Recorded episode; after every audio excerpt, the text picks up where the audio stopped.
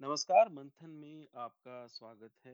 आज हम चर्चा करेंगे हिंदी के चर्चित एवं प्रसिद्ध लेखक अशोक जमनानी जी से। अशोक जी हिंदी के लेखक हैं, आप कवि हैं, कहानियाँ लिखते हैं, उपन्यास लिखते हैं और न सिर्फ़ हिंदी बल्कि सिंधी में भी आपने अनेक कविताएँ लिखी हैं। आपके जो प्रसिद्ध उपन्यास हैं, उनमें को अहम, बूढ़ी डायरी, व्यास गादी, छपाक छपाक और मेरा प्रिय उपन्यास खम्मा भी शामिल है। इसके अतिरिक्त आपके अनेक कहानी संग्रह छपे हैं, जिसमें से पिछले साल जो छपा था कहानियों का संग्रह, उसका नाम स्वेटर है। आपको मध्य प्रदेश साहित्य अकादमी मध्य प्रदेश की सिंधी साहित्य अकादमी की के द्वारा अनेक पुरस्कार, केंद्रीय वन एवं पर्यावरण मंत्रालय के द्वारा पुरस्कार और इसके अतिरिक्त अनेक सरकारी और गैर सरकारी संस्थाओं के सम्मान एवं अलंकरणों से विभूषित किया गया है। आप दूरदर्शन और आकाशवाणी में निरंतर अ, कार्यक्रमों का निर्माण करते आए हैं और आप कवि सम्मेलनों और मुशायरों में भी अ, अपनी सक्रिय शिरकत अ, रखते हैं। अशोक जी नमस्कार। नमस्कार हितेंद्र जी। मंथन पॉडकास्ट में आपका बहुत-बहुत स्वागत। जी, बहुत शुक्रिया और मुझे धन्यवाद बाद में देना है, लेकिन अभिवादन के साथ-साथ एक आरंभिक धन्यवाद भी स्वीकार करें। जी, जी, बहुत-बहुत धन्यवाद। तो अशोक जी आपसे नर्मदा नदी पर आज चर्चा करेंगे।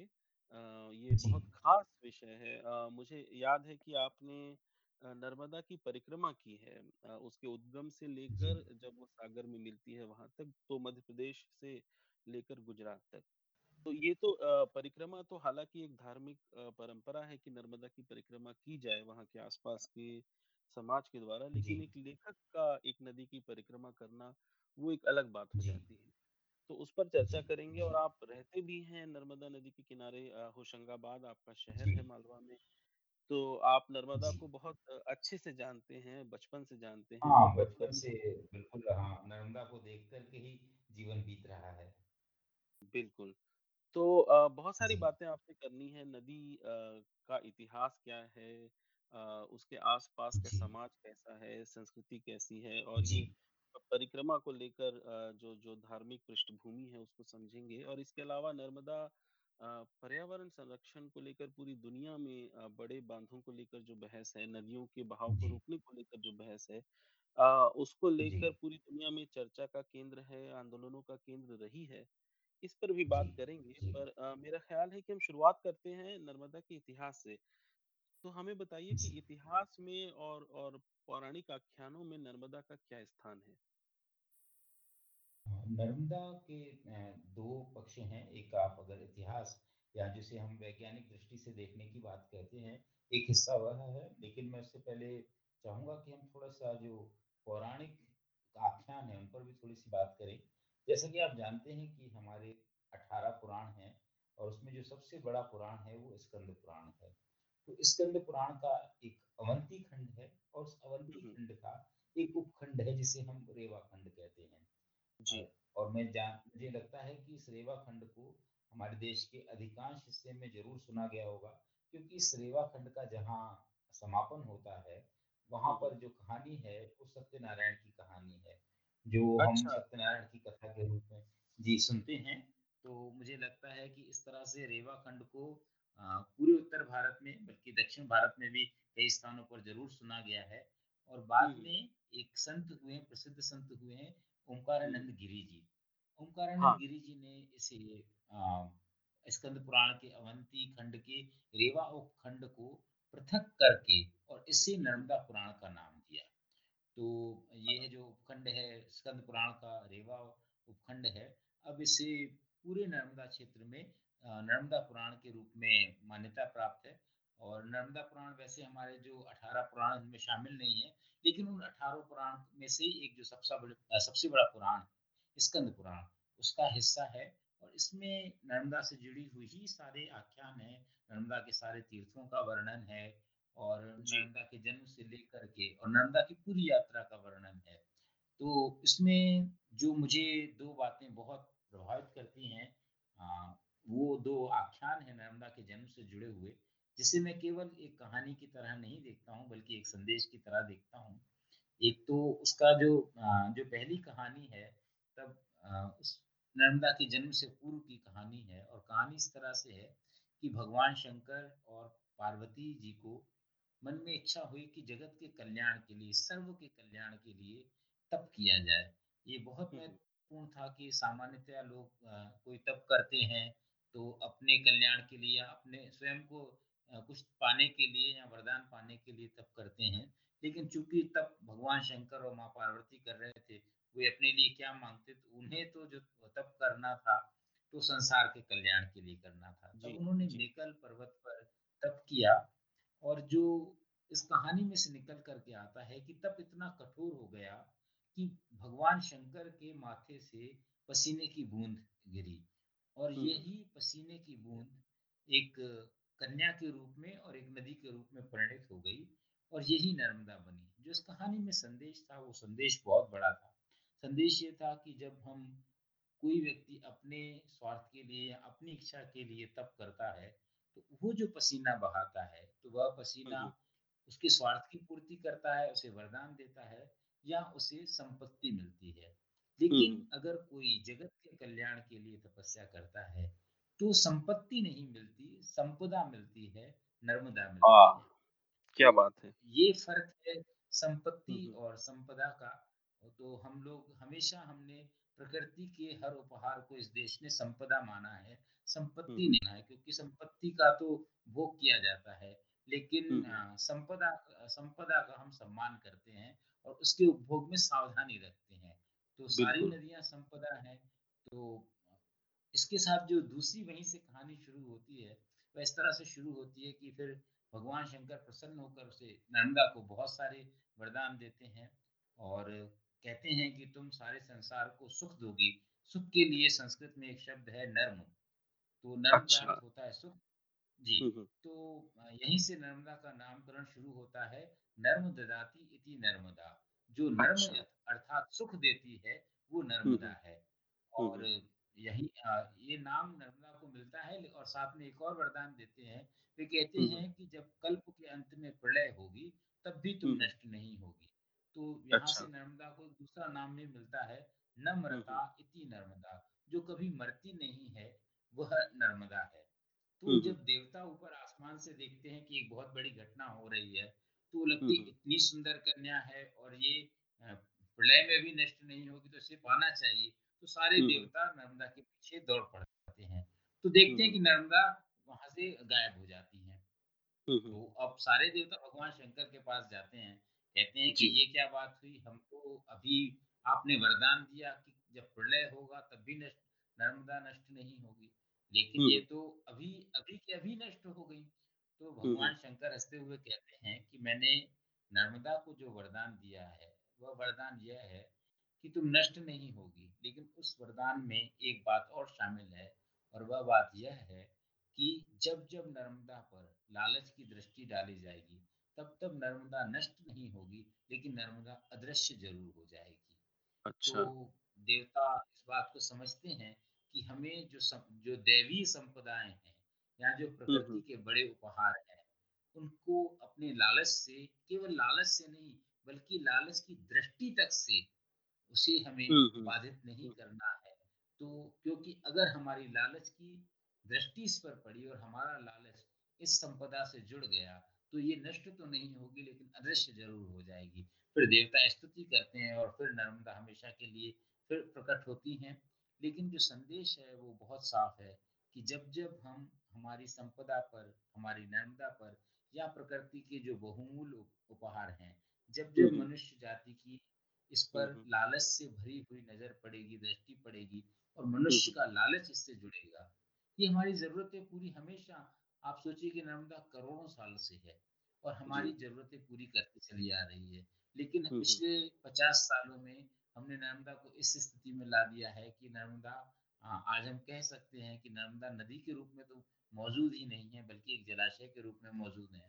तो संदेश ये साफ़ है कि अगर हमारा लालच नदियों से जुड़ेगा या नर्मदा से जुड़ेगा तो नर्मदा नष्ट तो नहीं होंगी, लेकिन नर्मदा अदृश्य ज़रूर हो जाएँगी।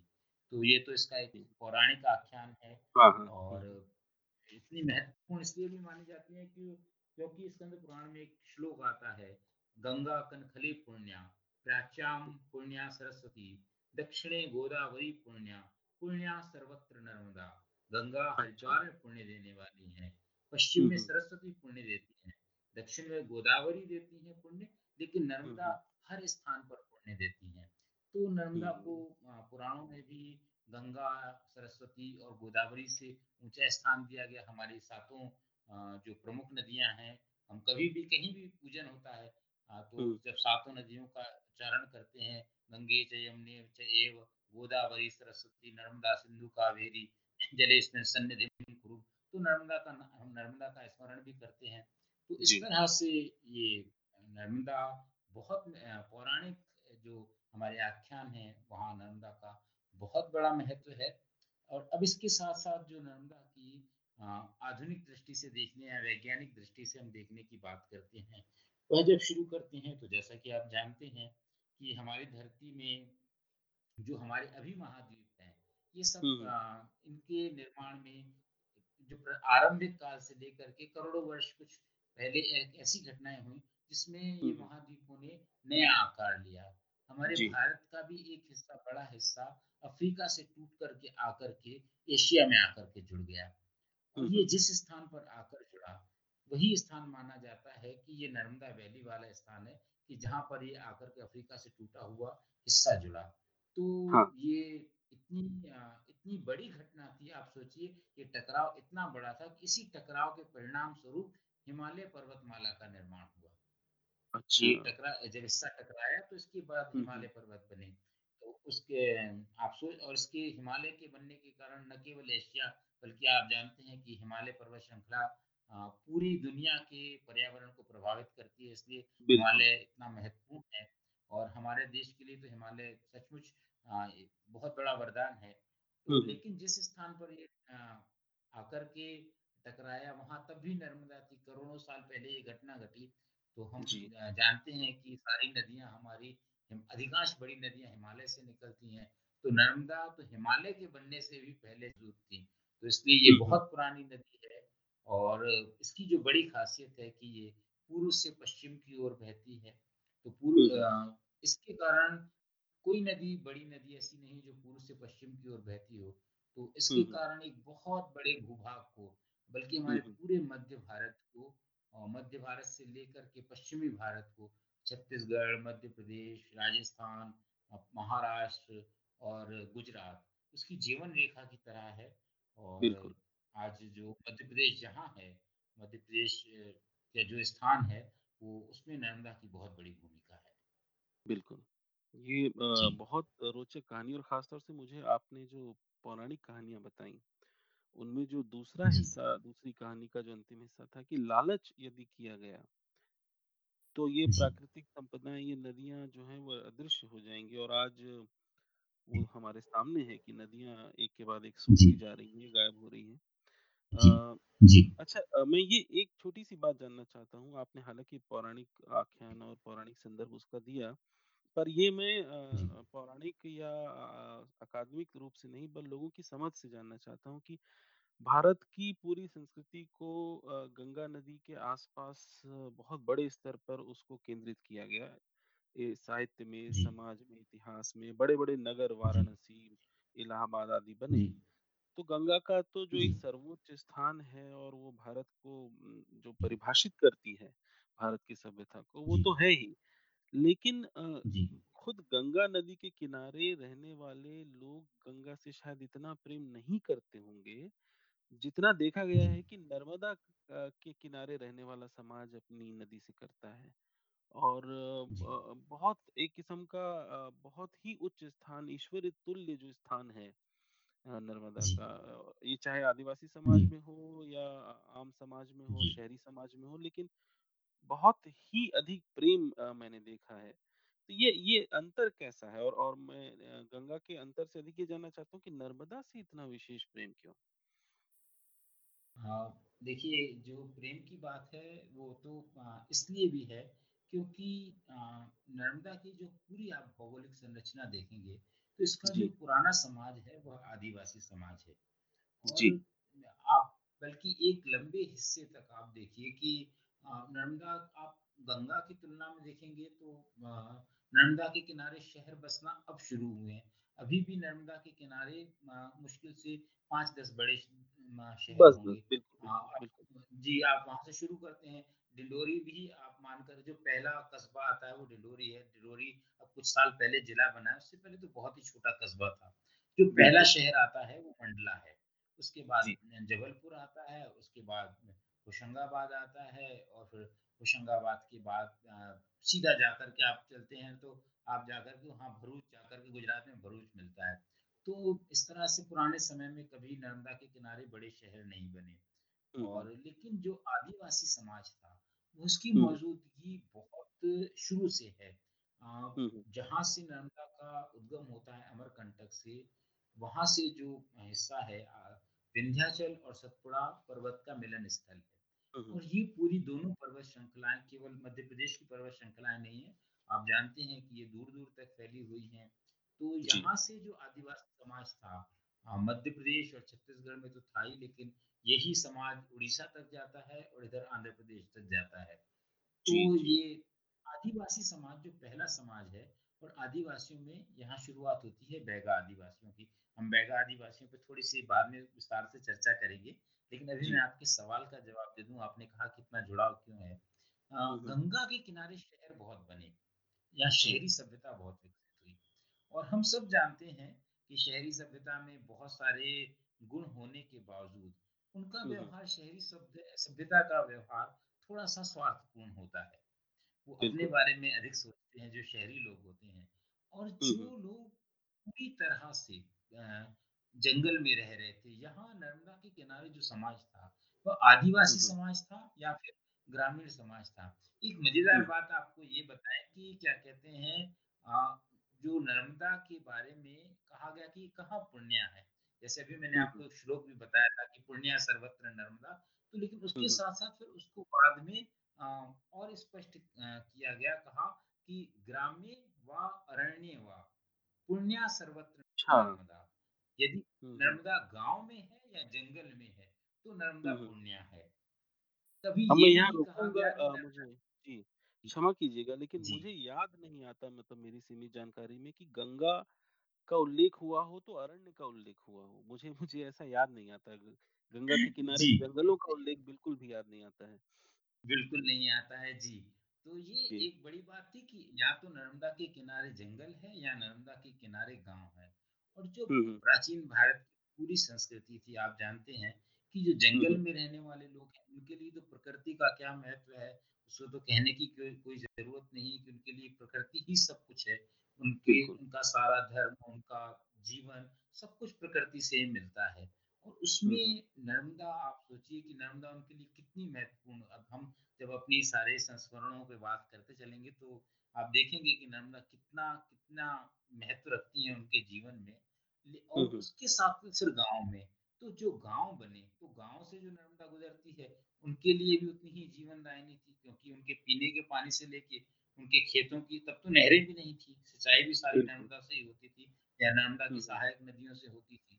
तो ये जो जंगल का समाज है और जो गाँव का समाज है, ये सदैव शहरी समाज से थोड़ा-सा भिन्न इसलिए होता है क्योंकि अब अब तो चीज़ें और बदल रही हैं, लेकिन जो हमारा भारत है, इसमें जो प्रकृति से जुड़ा हुआ आदिवासियों का समाज है और जो ग्रामीण समाज है, ये शहरी हुँ, हुँ। समाज की अपेक्षाकृत अधिक अधिक श्रद्धालु है, अधिक आस्थावान है और बल्कि। मैं अगर कहूँ कि मैंने वो जो उपन्यास लिखा था कि वो हम जिसमें लिखा था तो उसमें एक मेरी पंक्ति है कि जब तक गाँव रहेंगे तब तक प्रेम रहेगा। तो ये गाँव का समाज और आदिवासियों का समाज, ये प्रेम को बहुत स्वार्थ के ढंग से नहीं देखता है। तो इसलिए ये प्रेम करता है तो मनुष्य का जो परस्पर प्रेम है उसके साथ-साथ ये प्रकृति से भी उतना ही प्रेम करता है। तो मैं हुँ, द हुँ। देखता हूँ कि यहाँ इस क्षेत्र का जो समाज है वो उसके मन में कितनी श्रद्धा है। आप जानते हैं मैं नर्मदा किनारे रहता हूँ, एक छोटी-सी आपको घटना सुना दूँ तो आप समझ सकेंगे कि लोग कितना प्रेम करते हैं। जी, हुँ, हुँ। तो हमारे यहाँ अक्सर बाढ़ तो हर साल आती है, लेकिन जो। भीषण बाढ़ होती है वो अ, 10-12 साल में कभी एक आध बार आ जाती है। तो। जो पिछली बाढ़ आई थी, तो हुँ, हुँ। उसमें मैंने देखा कि जो बहुत सारे लोग थे जिनको प्रशासन द्वारा कह दिया गया कि आप आपने लोग आप लोग अपने घर खाली कर दीजिए क्योंकि किसी भी समय पानी शहर में आ सकता है। तो बहुत सारे लोग अपने घरों में बैठे रहे और वो क्या कहते हैं आरती लेकर के बैठे रहे। उन्होंने अपना सारा सामान शिफ्ट कर दिया। तो सो हुँ। मतलब इसलिए बैठे रहे कि जब घर में प्रवेश करेंगी तो पहले आरती करके फिर वो सुरक्षित स्थानों पर जाएँगी। अच्छा। तो मैंने उनसे एक-दूसरे से पूछा जी, तो मैंने एक-दूसरे से पूछा भी क्यों पानी घर में घुसने वाला तुम लोग क्या बैठे हो? ऐसे क्यों बैठे हुए हो? जाते क्यों नहीं हुँ। हो स्कूल में तुम्हारा इंतज़ाम है? तो कहने लगे ऐसे कैसे चले जाए मैया घर आ रही पहले आरती तो कर लें। तो जी। माँ हमारे घर आ रही है मतलब घर उनका बाढ़ में डूबने वाला है। लेकिन हाँ। वे लोग माँ का इंतज़ार तैयारी में हैं कि माँ का इंतज़ार आएँगी, हम उसका प्रसाद चढ़ा देंगे, फिर हम। सुरक्षित स्थानों पर चले जाएँगे। सदियों में बना हुआ भरोसा है कि नर्मदा की बाढ़ में आप कभी नहीं हुँ, हुँ। कि कभी कोई बहुत बड़ी जनहानि हुई हो। तो जी, जी। ये बहुत गहरा आदिवासी समाज का तो अद्भुत रिश्ता है नर्मदा का, ग्रामीण समाज का। बहुत अद्भुत रिश्ता है। और हुँ। एक मज़ेदार बात ये है मैंने अपने उपन्यास में भी लिखा था कि वो नर्मदा चूँकि कुँवारी नदी है, माना जाता है उनकी शादी नहीं हुई। तो ये नर्मदा को अधिकांश लोग यहाँ क्षेत्र में बेटी भी मानते हैं। अच्छा। एक शब्द है जो बेटी के लिए यहाँ एक शब्द प्रचलित है मोड़ी। बिल्कुल। हुँ, हुँ। बेटे-बेटे लड़का-लड़की को मोड़ा-मोड़ी कहा जाता हुँ। जी, तो क्या कहते हैं, वे उनको अपनी बेटी मानते हैं, कहते हैं मोड़ मोड़ी आ रही है और माँ भी कहते हैं। उसी को बेटी भी कहते हैं, उसको माँ भी कहते हैं। तो हैं। बेटी के साथ रिश्ता होता है, जो माँ के साथ हुँ, हुँ। रिश्ता होता है, बहुत प्रेम का रिश्ता है। नम हुँ, हुँ। अब सारी आप जानते हैं कि हमारा ग्रामीण समाज धीरे-धीरे शहरों में शिफ्ट होता चला जा रहा है और साथ में जो हमारा। आदिवासी समाज है उसको जंगलों के संरक्षण के नाम पर या अभयारण्य के नाम पर उन्हें जंगल से बाहर किया गया है। तो। वो जुड़ाव खत्म हो रहा है, लेकिन जो अभी भी अभी भी वो रिश्ते की डोर टूटी नहीं है, बहुत हद तक बची हुई है। मैं नहीं जानता कि कितने दिनों तक ये बची रहेगी, क्योंकि अब तो शहरीकरण बहुत। तेज़ी से बहुत है आगे और ये तेज़ी से होता है जी, तेज़ी से होता शहरीकरण कितना इस संस्कृति को बचा कर रख पाएगा, मैं नहीं जानता। मैंने इसे बहुत शिद्दत से महसूस किया है, देखा है, लोगों से। बात की लोगों के बहुत प्रेम है, बहुत मेरे पास अनेकों-अनेक कहानियाँ हैं, लोगों से संस्मरण हैं, जो मैं एक-एक करके सकता हूँ आपको। हम इन इनमें से जो निकाल सकते हैं आज की चर्चा में आपसे सुनेंगे। हाँ, मैं इस एक और बात की ओर रुख करना चाहता था। पुराणों की चूँकि चर्चा हुई, पौराणिक जी, आख्यान है उसके अलावा एक ऐतिहासिक बात मुझे याद आती है कि आदि शंकराचार्य जो अद्वैत मत के जी, अ, संस्थापक माने जी, जाते हैं और जी, उनका जन्म हुआ था केरल में लेकिन अ, गुरु की जी, तलाश में जब वो उत्तर भारत की तरफ़ जी, पैदल चलकर आए बहुत ही कम उम्र में, तो उनको गुरु जी, मिले नर्मदा के किनारे। इस इस कहानी जी। को अ, याद हो अगर आपको तो इस बारे में कुछ बताना चाहें? हाँ, अ, क्या कहते हैं जब एक आप जानते हैं कि ये हमारा बौद्ध धर्म का बहुत प्रभाव हुआ और बौद्ध धर्म से जुड़े हुए साथ में एक तो बौद्ध धर्म का बहुत प्रभाव था और फिर हमारे यहाँ जो दूसरे कापा लेक और दूसरे दूसरे भिन्न भिन्न। मतावलंबी थे जो धर्म के उस तरह का स्वरूप का प्रयोग नहीं कर रहे थे जो जिसे हम सभ्य धर्म कहते हैं बल्कि। तांत्रिक चीज़ें और दूसरी चीज़ें धर्म में बहुत उसी समय आदि शंकराचार्य जैसी बड़ी हस्ती का जन्म होता है और केरल में जन्म होता है। तो। लेकिन अपने गुरु की तलाश में जब वो आते हैं, तो फिर वे नर्मदा के तट पर आते हैं। हुँ, कहा जाता है ओंकारेश्वर के पास एक स्थान है सांकल घाट। तो। वहाँ पर माना जाता है कि वहाँ आदि शंकराचार्य रुके थे और। महेश्वर का जो क्षेत्र है, महेश्वर के क्षेत्र में थोड़ी-सी समस्या ये है कि कुछ उसमें आपस में संघर्ष है लोगों का हुँ, कि महेश्वर वही स्थान है जिसे हम वर्तमान में क्योंकि प्राचीन नाम माहिष्मति है। हुँ, हुँ। जी। तो ये माहिष्मती जो महेश्वर है वह जो महेश्वर के लोग हैं वे कहते हैं यही माहिष्मती है। अच्छा, ओंकारेश्वर में अच्छा। कहते हैं कि माहिष्मती ये है और मंडला क्षेत्र के लोग कहते हैं कि माहिष्मती ये है। उसमें हुँ, हुँ। ये बात इसलिए हुई माहिष्मती के जिस जिसे हम कहते हैं ना कि एक प्रतीक के रूप में हाँ। अ, जो बात आई कि ये कैसे उसको हम चिह्नित करते हैं कि माहिष्मती कहाँ है? तो सहस्त्रधारा से उसे चिह्नित करते थे कि जहाँ सहस्त्रधारा है, वहाँ महेश्मती हाँ। है। तो अब मज़ेदार बात ये है कि मंडला में भी सहस्त्र धारा है और महेश्वर में भी सहस्त्र धारा है। अच्छा। हुँ, और हुँ। ओंकार जी, तो वो सहस्त्रधारा सहस्त्रधारा दोनों स्थान पर होने के कारण अब हालाँकि दुखद बात ये है कि अब दोनों स्थान की सहस्त्रधारा अ, बाँध के कैचमेंट एरिया में आ गई, तो दोनों सहस्त्रधाराएँ अब दिखाई नहीं देती हैं। तो हुँ। ये एक अलग उसका विषय हो जाएगा। लेकिन। जहाँ भी माहेश्मती थी, तो चाहे वो अ, मंडला वाली हो या महेश्वर ओंकारेश्वर वाली हो, लेकिन हुँ, अ, हुँ। जो अधिकांश लोग हैं उनका मत यही है कि ये माहेश्मती ओंकारेश्वर और उस समय। उनके गुरु मिले जी गोविंद भगवत पादाचार्य। तो हुँ, हुँ। ये ये तो गोविंद भगवत पादाचार्य से मिले और आप जानते हैं उन्होंने उनसे ब्रह्म सूत्र पे भाष्य करने के लिए कहा और उसके बाद आदि शंकराचार्य की जो दिग्विजय की यात्रा जो पूरी यात्रा शुरुआत होती है और वे चारों स्थानों पर मठों की स्थापना करते हैं और पूरे भारत में एक किस्म से धर्म को और वेद को और अद्वैत को भारत के अध्यात्म को, भारत की सांस्कृतिक चेतना को फिर से जागृत करते हैं या पुनर्स्थापित करते हैं। तो ये तो हुँ, हुँ। हमारे देश के इतिहास का एक बहुत बड़ा अध्याय है और मुझे लगता है कि जब कभी हम आदि शंकराचार्य पर बात करेंगे तो फिर उस पर हम और ज़्यादा बेहतर ढंग से बात करेंगे। हुँ, हुँ। लेकिन अ, आदि शंकराचार्य को नर्मदा का पूरा क्षेत्र रोज़ याद करता है और इस तरह से याद करता है क्योंकि हर जगह पर नर्मदा की आर जहाँ भी नर्मदा के किनारे कोई बस्ती है, गाँव है, वहाँ हुँ, हुँ। नर्मदा की आरती ज़रूर होती है। तो जो नर्मदा की आरती पूरे नर्मदा क्षेत्र में है, वो आप जानते हैं कि आदि शंकराचार्य की लिखी आदि हुई है। शंकराचार्य की ऐसा लिखी हुई बिंदु है।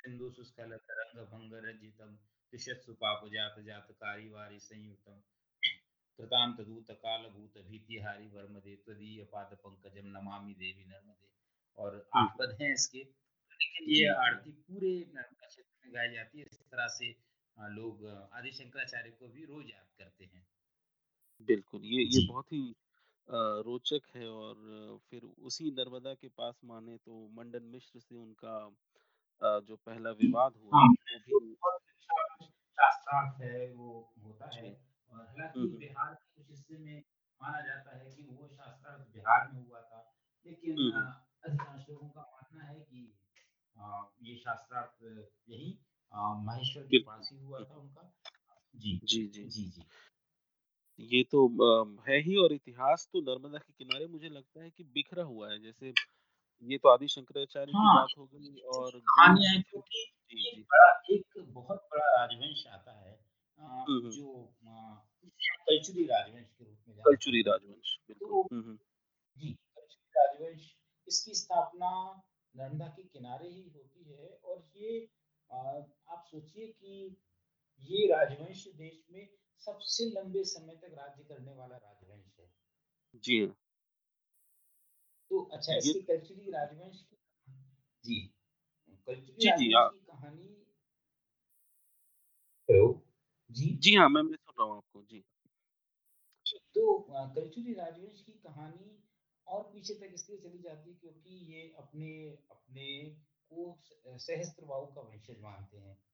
तो हुँ, हुँ। सहस्त्रबाहु भी माहेश्मती के स सम्राट थे और हुँ, एक हुँ। और जो कहानी इसमें जुड़ जाती है पुरानी, वो है रावण और सहस्त्रबाहु के युद्ध की।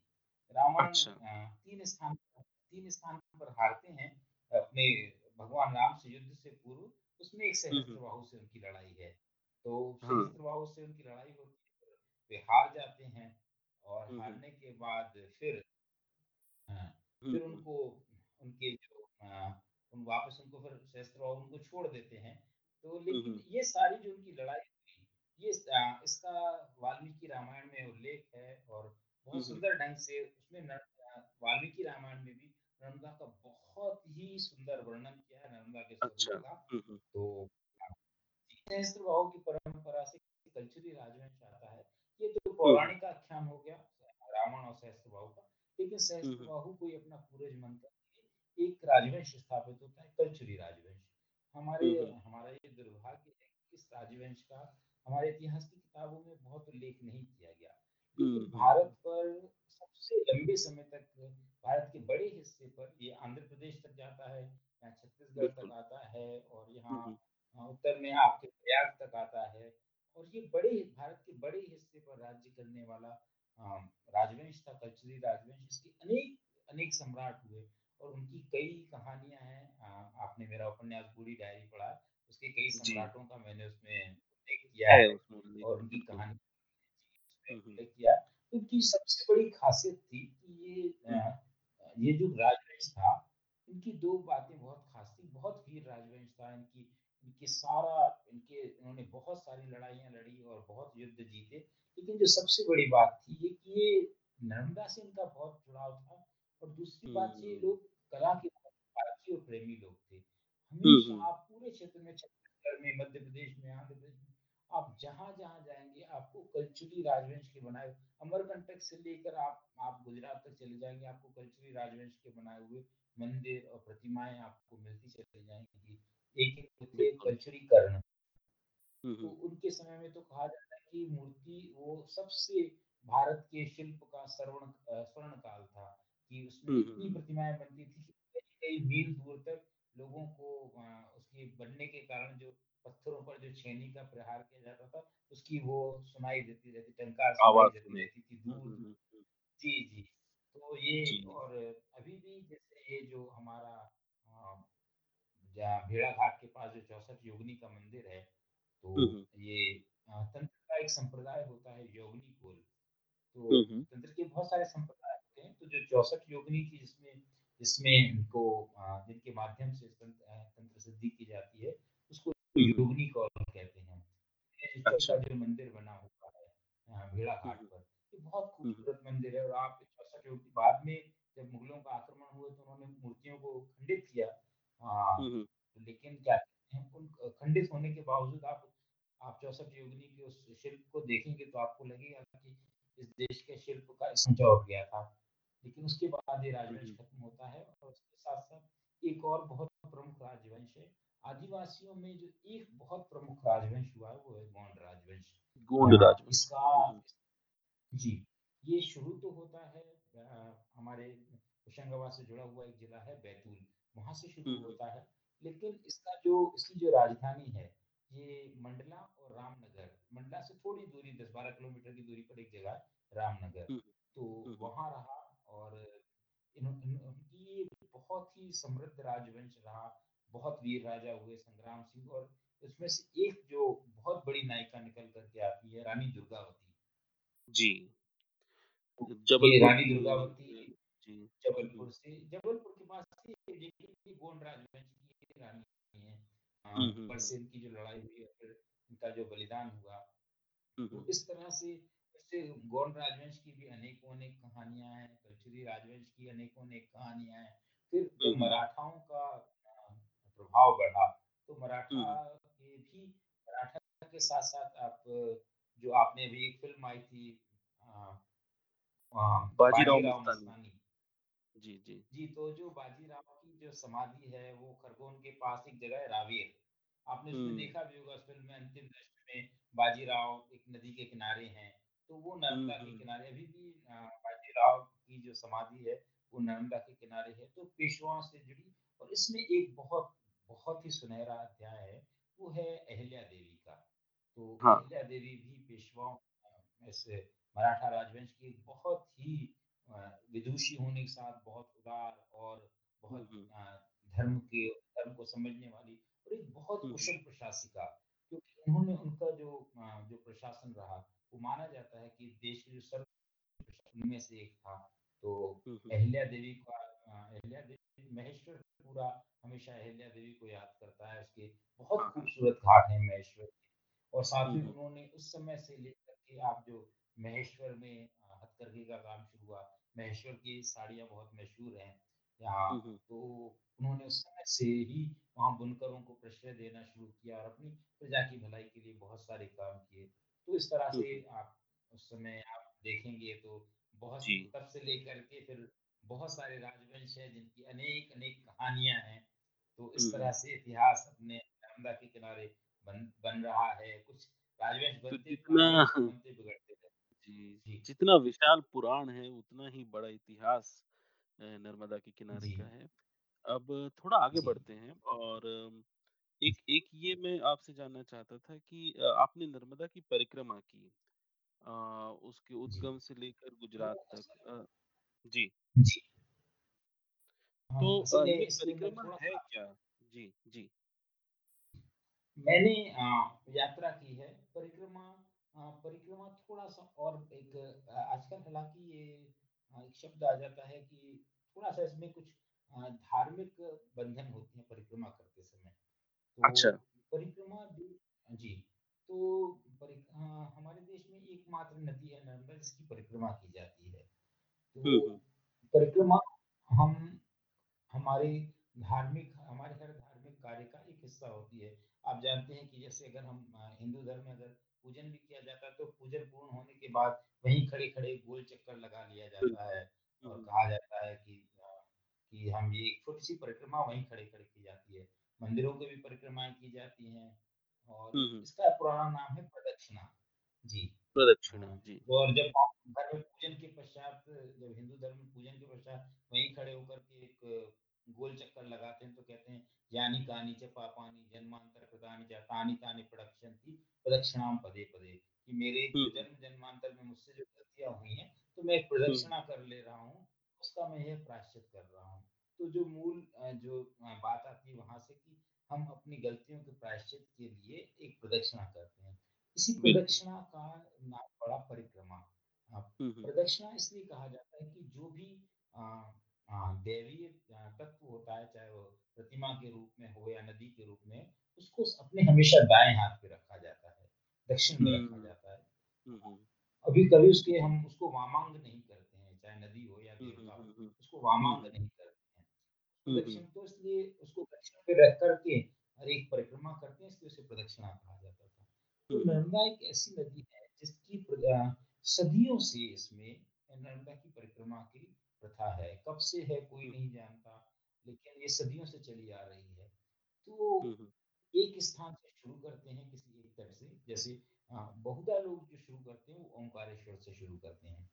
लेकिन उसके लिए कोई नियम ज़रूरी नहीं कि ओंकारेश्वर किसी भी एक स्थान से कुछ लोग अमरकंटक से शुरू करते हैं हमारे होशंगाबाद के लोग होशंगाबाद से ही शुरू करते हैं। तो ये। एक तट से एक स्थान से चल करके शुरुआत करते हैं यात्रा की। और अच्छा। बिल्कुल अपने अंतिम पड़ाव तक रेवा सागर जहाँ नर्मदा अ, की खाड़ी में मिलती हैं वहाँ तक जाते हैं फिर वहाँ एक जहाज़ चलता है। छोटा सा मोटर बोट चलती है पहले तो नाव चलती है मोटर बोट चलती है। तो तीन चार घंटे में आपको वो नर्मदा उस तट तक पहुँचा देती है। फिर वहाँ से शुरू करते हैं तो फिर। अमरकंटक तक चले जाते हैं। फिर लौट करके फिर अपने मूल बिंदु जहाँ से यात्रा शुरू की थी वहाँ तक आ जाते हैं तो ये। पूरी नदी की एक परिक्रमा होती है तो। नर्मदा की 1312 किलोमीटर लंबी एक नदी है तो। उसमें सदियों से परंपरा है कि नर्मदा की प्रदक्षिण परिक्रमा की जाए ये। एक केवल यात्रा नहीं थी बल्कि ये केवल इसमें धार्मिक महत्व नहीं था इसका बल्कि। इसके बहुत बहुत गहरे अर्थ निकले और लोगों को जो अपनी प्रकृति से जुड़ाव की अपनी नदी की अपनी प्रकृति से जो उसके जुड़ाव का जो अ, जो व्यवहार में जो कैसे आना चाहिए वो मुझे लगता है कि इस परिक्रमा ने सिखाया। और ये बेहद अद्भुत पर, काम है। और हुँ, हुँ। मैं जिन लोगों ने भी किया एक बड़ा नाम अमृतलाल वेगड़ जी का है जिन्हों हुँ। जिनकी किताबें बहुत प्रसिद्ध हुई हैं। लेकिन उससे पहले जो जो एक बहुत बड़ा नाम आता है वो कमल भारती जी का आता है। कमल भारती एक बहुत बड़े संत हुए और उन्होंने इस परिक्रमा को लोग जन जन को इस परिक्रमा से जोड़ा तो। सदियों से पहले आदिवासी और गाँव में रहने वाले लोग करते थे अब तो इस। क्षेत्र में यह इतना प्रसिद्धि पाई हुई है लेकिन जो आ, जो अच्छी बात नहीं हुई है कि लोग आजकल गाड़ियों से परिक्रमा करने लगे हैं तो अपने। डिसाइड हो गया है लोग चलते हैं और 10-12 दिन के अंदर परिक्रमा कर लेते हैं। लेकिन जो पुराना समय था उसमें ये माना जाता था कि इसको करने की अवधि तय कर दी गई थी कि 3 साल, 3 महीने और 13 दिन में इसको पूरा किया जाएगा। तो हाँ। लोग 3 अ, सवा 3 साल के लिए घर से निकल पड़ते थे मुंडन करा कर के और उसके बड़े कड़े नियम हुआ करते थे उस समय। अब तो उन नियमों का पालन मुझे नहीं लगता कोई लोग करते होंगे। उसमें हुँ, हुँ। नियम ये था परिक्रमावासी होता था, वो हुँ। परिक्रमावासी अपने साथ कुछ ले भी नहीं जाता था और किसी से माँग भी नहीं सकता था कि मुझे भूख लगी तो खाने के लिए कुछ दे दो।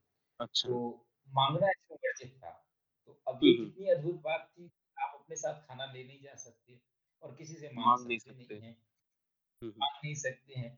तो लेकिन समाज ने समाज को मालूम था कि ये नर्मदा के नर्मदा की यात्रा कर रहे हैं। तो आप पूरे हमारे नर्मदा के क्षेत्र में देखेंगे जो नर्मदा के किनारे बसे हुए गाँव हैं, वहाँ एक परंपरा शुरू हुई परिक्रमा से जुड़ी हुई, जिसे सदाव्रत कहा गया। हुँ, हुँ। यानी एक किस्म का भं जिसे हम आजकल भंडारा कहते हैं। तो वहाँ। पे सदाव्रत सदाव्रत में लोगों को पका हुआ भोजन नहीं दिया जाता था। उन्हें आटा, घी, दा दाल, चावल, गुड़ ये दे दिया जाता था। तो जो हुँ, गाँव के लोग रहते थे, वो सारे लोग मिल कर के उस सदाव्रत को चलाते थे। और जो बड़े किसान आज हुँ, कि जो बड़े किसान हैं, वो अपनी ज़मीन का एक टुकड़ा नर्मदा के नाम पर छोड़ कर के रखते हैं और उसे वो लोग एक एक नाम देते हैं मैया की धी। अच्छा, ये मुझे याद आता है ये सदाव्रत जो शब्द आप उससे मुझे वो आपकी कहानी याद आती है जो आपके स्वेटर संग्रह में है, जिसमें हाँ, एक एक की जो परिक्रमा और सदाव्रत इनका बड़ा गहरा संबंध है। तो जी, जी। ये सारे लोग उसमें वो तो वहाँ जो फ़सल होती थी, तो उस फ़सल को हुँ, उन्हें अगर किसी का 20 एकड़ का खेत है, तो उसमें उसने मान लीजिए 2 एकड़ की जो फ़सल होगी, वो हुँ, सदाव्रत के लिए रख देगा और वो गाँव में तो अब जो परिक्रमा करने वाला था, वो माँगे कैसे? जैसे हमारे शहर में अब तो शहर बदल गया, तो लेकिन जब हम छोटे थे, तो हमारे घर में कोई परिक्रमा करने वाले लोग रहते थे। तो ये नहीं कहते थे कि कुछ दे दो। वो दे दो। हुँ, नियम रहता था वो कभी नहीं कहते वो आकर के दरवाजे पे खड़े हुए और एक कहते थे नर्मदे हर भैया नर्मदा हर मई बोलते थे, तो अगर किसी ने कहा है, तो जो उस क्षेत्र में रहने वाले लोग समझ जाते थे कि ये परिक्रमावासी है, उससे कुछ पूछना नहीं है, उसको आटा, घी, दाल, चावल दे देना हुँ, है। हुँ। हुँ, हुँ, हुँ, हुँ, हुँ। ये बाकी समाज ने एक व्यवस्था बनाई अपने एक बहुत खूबसूरत व्यवस्था बना दी कि ये लोग माँगेंगे नहीं, लेकिन इनका हुँ, हुँ। इनको तो वो वो कभी माँगते नहीं थे, बस वो ये भी नहीं कहते थे कुछ दे दो, बोलते थे नर्मदे हर। बस, हाँ। तो ये दरवाजे पर किसी ने आकर के कहा है, तो अब हाँ, आपको हाँ। उसके भोजन का प्रबंध करना हुँ, हुँ। आपकी ज़िम्मेदारी होगी। तो ये आपने जब ये जी, जी, जी, तो। माफ़ी चाहता हूँ। आपने जब ये परिक्रमा किया, आप बहुत किस्म के लोगों से मिले होंगे। आप मेरा ख़्याल है कि हाँ, साधुओं से मिले होंगे, महिलाओं तो से, गाँव वालों मुझे जी, ये तो जी। और इसमें इतने अद्भुत लोग इतने अद्भुत लोग हम अगर जिस भारत को हुँ, हुँ। जिस भारत के हम लोग इतना गुणगान करते हैं, ये हुँ, हुँ। कैसे भारत भारत बनता है, अगर आपको मुझे लगता है कि उन मासूम अभी हमने उनकी कहानियाँ तो लिखी नहीं है, हम तो शहर में रहने वाले और जो हमारा चाहे हुँ, हुँ। मध्यम वर्ग हो, हमने उनकी कहानियाँ तो कही नहीं है कि जिनके इतने विशाल हैं हुँ, हुँ। आप इतने गरीब लोग जिनके पास आप बैगा लोग, उनके पास शायद मुझे नहीं लगता कि 1-2 दिन से अधिक का सामान भी उनके घर में रहता है। और वो हुँ, हुँ। लोग आप उनके घर के सामने जब खड़े होकर के आप नर्मदे हर कहते हैं, तो वो लोग उसमें से उसमें से आपकी पूरी ज़रूरतें पूरी कर देते हैं। वो चाहे खुद भूखे रह जाएँ, लेकिन आप एक परिक्रमावासी की ज़रूरतों को पूरा करते हैं वो लोग। इतने प्रेम से, इतनी श आप उनके घर में जाकर के देखिए उन आदिवासियों के घर में बहुत थोड़ा, इतना अल्प इतना अल्प कि हम कल्पना नहीं कर सकते। हम लोग तो साल भर के लिए सामान जुटा कर के रखते हैं और बैंक हुँ, हुँ। बैलेंस और इंश्योरेंस और कितनी चीज़ें होती हैं, हमें लगता है कि पता नहीं पूरी ज़िंदगी का प्रबंध करके चलते हैं। वो लोग कोई प्रबंध नहीं करते हैं, लेकिन जो बहुत थोड़ा है, उसमें से भी वो लोग देना जानते हैं। हम हुँ, हुँ। बहुत होने के बाद उसमें से कुछ नहीं देना जानते हैं।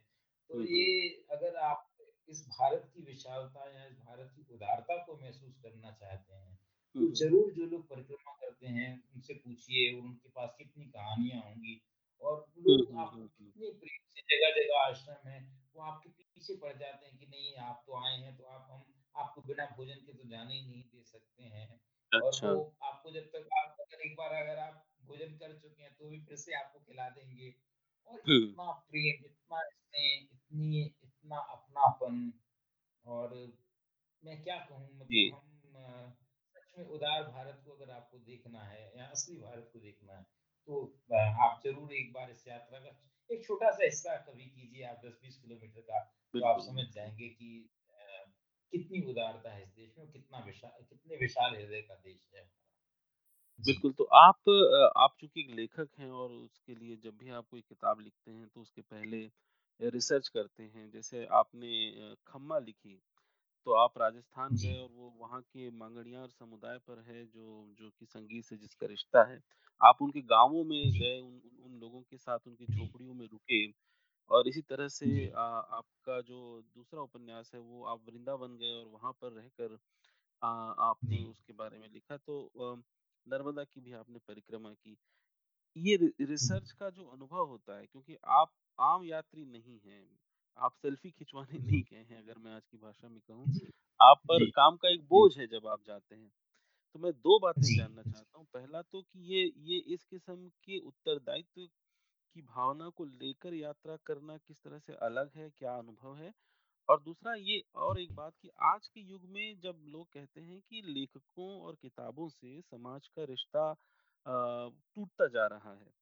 ऐसे समय में जब जी। आप वहाँ जाते होंगे अ, तस्वीरें लेते हैं, लोगों से बात करते हैं, उनको बताते हैं कि अ, मैं एक लेखक हूँ, तो उनकी क्या प्रतिक्रिया होती? मैं जानना चाहता हूँ कि आज का समाज एक लेखक से मिलकर एक आम व्यक्ति वो किस तरह से प्रतिक्रिया देता है? हाँ, इसमें 2 चीज़ें हैं मितेंद्र जी, जो जी, अ, अभी हमारे यहाँ जो लेखक हैं, उसमें वैसे तो विचारधाराओं के आधार पर वो अपने आप को या विमर्श के आधार पर अपने आप को एक खाँचे में फिट कर लेते हैं कि हम वामपंथी हैं, दक्षिणपंथी हैं, या हम स्त्री विमर्श के लेखक हैं या दलित विमर्श के लेखक हैं। लेकिन ये हुँ, हुँ, सारी चीज़ें जो हैं, ये मुझे नहीं लगता कि भारत की लेखन परंपरा के हिस्से हैं। मैं व्यक्तिगत वो जो लोग मानते हैं उनसे मेरा कोई विरोध नहीं, वे बिल्कुल मुझसे असहमत हो सकते हैं। लेकिन मुझे नहीं लगता कि ये भारत की लेखन परंपरा के हिस्से हैं, क्योंकि भारत के लेखक को अगर वो समाज के बारे में लिख रहा उसमें एक हुँ, व्यक्ति वामपंथी हो सकता है, एक व्यक्ति दक्षिणपंथी हो सकता है, एक स्त्री है, एक पुरुष है, एक सवर्ण है, एक दलित है। तो सबसे मिलकर के ही तो समाज बना हुआ है ना। हम किसी को एक के पक्ष में खड़े होकर के ज़रूर अगर हम किसी के पक्ष में हमें लगता है कि इसके साथ अन्याय हो रहा है, तो हम उसके पक्ष में खड़े हो सकते हैं, लेकिन हम किसी दूसरे हिस्से को खलनायक घोषित नहीं कर सकते हैं। बिल्कुल। तो अभी हुआ ये है कि जो हमारे बहुत सारे सभी तो नहीं, लेकिन बहुत सारे लेखकों ने ये मान लिया है कि जो दूसरा जो उनके साथ नहीं है, वे लोग असल में खलनायक हैं। तो उनकी दृष्टि थोड़ी संकुचित हुई है। तो अगर लेखक की दृष्टि संकुचित होगी, लेखक का अ, अपना हृदय संकुचित होगा, लेखक की संवेदना संकुचित होगी, तो फिर वो जो देगा, उसकी स्वीकार्यता कैसे बढ़ेगी? अ, मैं ये नहीं कहता कि मैं मेरी किताबें सारे लोग पढ़ रहे हैं। अभी तो हुँ, हुँ, अ, इसलिए भी कम पढ़ा जा रहा है क्योंकि जो दूसरे माध्यम आए, वे बहुत प्रभावी और एक के बाद एक आते चले जा रहे हैं। आपने देखा कि फ़िल्में आई, उन्होंने एक स्तर पर किताबों से थोड़ा-सा दूरी बनाई लोगों की, फ़िल्मों के हुँ, हुँ, और उसके बाद फिर टेलीविज़न आया तो उसने तो और रिश्ता कम किया और फिर अब ये आप जानते हैं इंटरनेट और ये चीज़ें आने के बाद लोगों ने लोगों की पढ़ने की हम देखते हैं कि फ़ेसबुक पे अगर आप कोई लंबी पोस्ट डाल देंगे तो उसको लोग पढ़ेंगे वो भी नहीं। नहीं पढ़ते लोग बिल्कुल।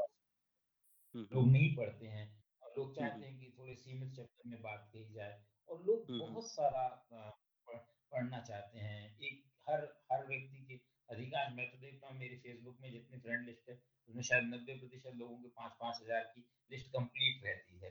तो इतने लोगों के नोटिफ़िकेशन आते तो मैं समझ भी नहीं पाता हूँ कि लोग कैसे पढ़ लेते होंगे सारे लोगों को। तो लेकिन लोग इसको करते हुए चले जा रहे हैं। तो ये सूचनाओं का बहुत बहुत दबाव है लोगों पर और चीज़ें बहुत आ रही हैं, अलग-अलग तरह की चीज़ें आ रही हैं।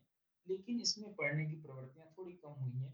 तो एक तो यही कारण है और दूसरा कारण ये भी है कि लेखक को लेखकों की जो अपनी ज़िम्मेदारी है, मुझे नहीं लगता कि हम लोग उसमें खुद को भी शामिल करता हूँ कि हम। उसको ठीक से निभा पा रहे हैं। मैं जो कोशिश करता हूँ कि मैं अलग-अलग जगह जाकर के लिख रहा हूँ, तो। मुझे ये मालूम है कि अगर मैंने अपना काम ठीक से किया। तो हाँ, पढ़ा जाऊँ या ना पढ़ा जाऊँ, लेकिन जो मुझे संतोष होता है वो इस बात का होता है कि मैंने अपना काम ठीक ढंग से किया और पूरी ज़िम्मेदारी के साथ किया। अगर मैंने नर्मदा के किसी परिक्रमावासी की कहानी लिखी, तो मैंने उस पूरे परिवेश का अध्ययन किया। ये बात ज़रूर होती है कि हम जब किताब उपन्यास लिखते हैं, तो हम पूरा का पूरा यथार्थ तो कुछ कभी लिखते नहीं हैं। उसे कभी हुँ। थोड़ा-सा ड्रामेटिक बनाना। कहानी को कहानी बनाने के लिए कई बार हमें उसमें कुछ चीज़ें अपनी कल्पना शक्ति से जोड़नी होती हैं। लेकिन पूरी कोशिश इस बात की होती है कि इस कल्पना। शक्ति को जोड़ से जो प्रयोग कर रहे हैं, उसमें कहीं भी कहानी का जो मूल तत्व है, वो नष्ट नहीं। होना चाहिए। अगर वह नष्ट हो गया, तो फिर। हमारी जो ज़िम्मेदारी है, फिर। वो हमने ठीक ढंग से नहीं और अभी जो एक जी, बड़ी दूसरी चीज़ आ रही है, जो बिल्कुल सही नहीं हो रहा है, वो ये है कि लोग सेलिब्रिटी राइटर बनना चाहते हैं। तो ये एक बड़ा हालाँकि ये अंग्रेज़ी के लेखकों के कारण हिंदी के लेखकों में ये प्रवृत्ति बढ़ रही है, लेकिन ये। प्रवृत्ति आ रही है। मेरे पास बहुत सारे जो युवा दोस्त हैं, वो आते हैं और वे कहते हैं कि हमें भी लेखक के लेखन के क्षेत्र में कुछ करना है। बहुत टैलेंटेड रहते हैं, बहुत अच्छे रहते हैं और लेकिन मैं उनसे सबसे पूछता हूँ, तुम क्या बनना चाहते हो? साहित्यकार बनना चाहते हो कि सेलिब्रिटी बनना चाहते हो? तो मुझे लगता है एक आध लोग किसी अपवाद को छोड़ के सब लोग सेलिब्रिटी ही बनना चाहते हैं, जी, तो कोई जी, बनना ही चाहता। तो चूँकि साहित्य अशोक जी तो जी, मैं थोड़ा-सा फिर से पूछूँगा ये ये इसको समझते हुए कि जैसे मान लीजिए ये लोग तो वो हैं, जो साहित्य को जानते हैं या उस उससे सम आप उदाहरण के लिए आप किसी राजस्थान के गाँव में गए या नर्मदा के किनारे किसी छोटी-सी जगह पे गए और आप लोगों से मिले जो जो शायद किताबें नहीं ही पढ़ते होंगे कम से कम पारंपरिक साहित्य की उ उन्हो उनको जब आपने अपना परिचय दिया कि मैं एक लेखक हूँ, जी। उन उनकी क्या प्रतिक्रिया होती है? क्या जैसे वो खुश होते हैं? सबसे मैं जो हमेशा कई बार लोगों को सुना भी चुका हूँ कि जो मेरा सबसे जिस जो मैं कभी भूल नहीं पाता हूँ, वो हुँ, हुँ। से हम जैसे ही उतर कर के अमरकंटक के पहाड़ से नीचे उतर कर के आते हैं, तो जो पहला मैदा मैदानी क्षेत्र है अ, हुँ, हुँ। वह क्षेत्र उसका नाम है दमगढ़। बहुत मतलब दंगल। हुँ, छोटा-सा ही गाँव है। बिल्कुल कुछ छोटी बस्ती होगी।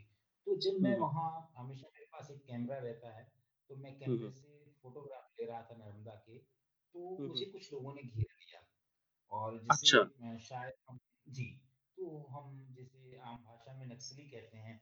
तो मुझे लगा कि शायद ये उसी तरह के लोग हैं। तो हुँ। वे थे या नहीं मैं नहीं जानता, लेकिन उनके। जो हाव-भाव थे वैसे थोड़े-से सामान्य नहीं थे। और। उनमें से कुछ लोगों ने घेर लिया और फिर उन्होंने मुझसे पूछताछ करना शुरू की। तो पूछना शुरू करना शुरू की तो कौन हैं आप? यहाँ क्यों खड़े हैं? फ़ोटोग्राफ क्यों ले रहे हैं? तो। सारी चीज़ें मुझे मैं थोड़ा-सा तो घबराया, लेकिन फिर मैंने उनको बहुत शांत भाव से उनको बताया कि मैं एक लेखक हूँ, कहानियाँ। लिखता हूँ और नर्मदा पर उपन्यास लिख रहा हूँ और। एक पिछला मेरे पास उपन्यास था, वो भी मैंने उनको दिखाया। तो। अ, तो थोड़ी देर बातचीत करने के बाद थोड़े से संतुष्ट हुए वे और फिर उन्होंने। वो अपना आगे जाकर के एक जगह जाकर के बैठ गए। अच्छा, तो अच्छा। एक नौजवान था वो सबसे अलग बैठा हुआ था। बिल्कुल ही मुझे लगता है 20-21 साल का लड़का था। तो उसने अच्छा। वो अलग बैठा हुआ था तो फिर जब मैं सारा फ़ोटोग्राफ़ी वगैरह करके और फिर मैं जाने लगा तो वो मेरी तरफ़ और मुझे देख देख ही रहा था लगातार। तो मैं फिर हुँ, हुँ। मैं खुद उसके पास चला गया। तो हुँ, हुँ। मैंने उससे कहा कि अ, आप मैं एक बात आपसे पूछना चाहूँगा कि आप इतनी पूछताछ क्यों कर रहे थे? तो अच्छा। उसने जो बात कही वो मुझे मेरे दिल को इतना छू गई। उसने कहा साहब कि आप लेखक हो सही में? तो मैंने कहा हाँ, मैं सही में लेखक हूँ। तो उसने कहा कि नर्मदा जी की सौगंध खा कर के कहो कि आप लेखक हो। तो मैंने कहा हाँ, मैं नर्मदा जी की सौगंध खाकर कहता हूँ कि मैं लेखक ही हूँ।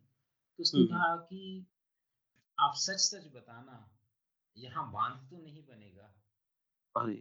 तो उनको लगता है कि जो लोग फ़ोटोग्राफ लेने या किसी किस्म का सर्वे करने वाले लोग तो वो लोग बाँध बनाने वाले लोग होते हैं, उनको मालूम है कि अगर बाँध बन जाएगा तो उनका सब कुछ चला जाएगा, तो वो लोग बहुत डरते हैं।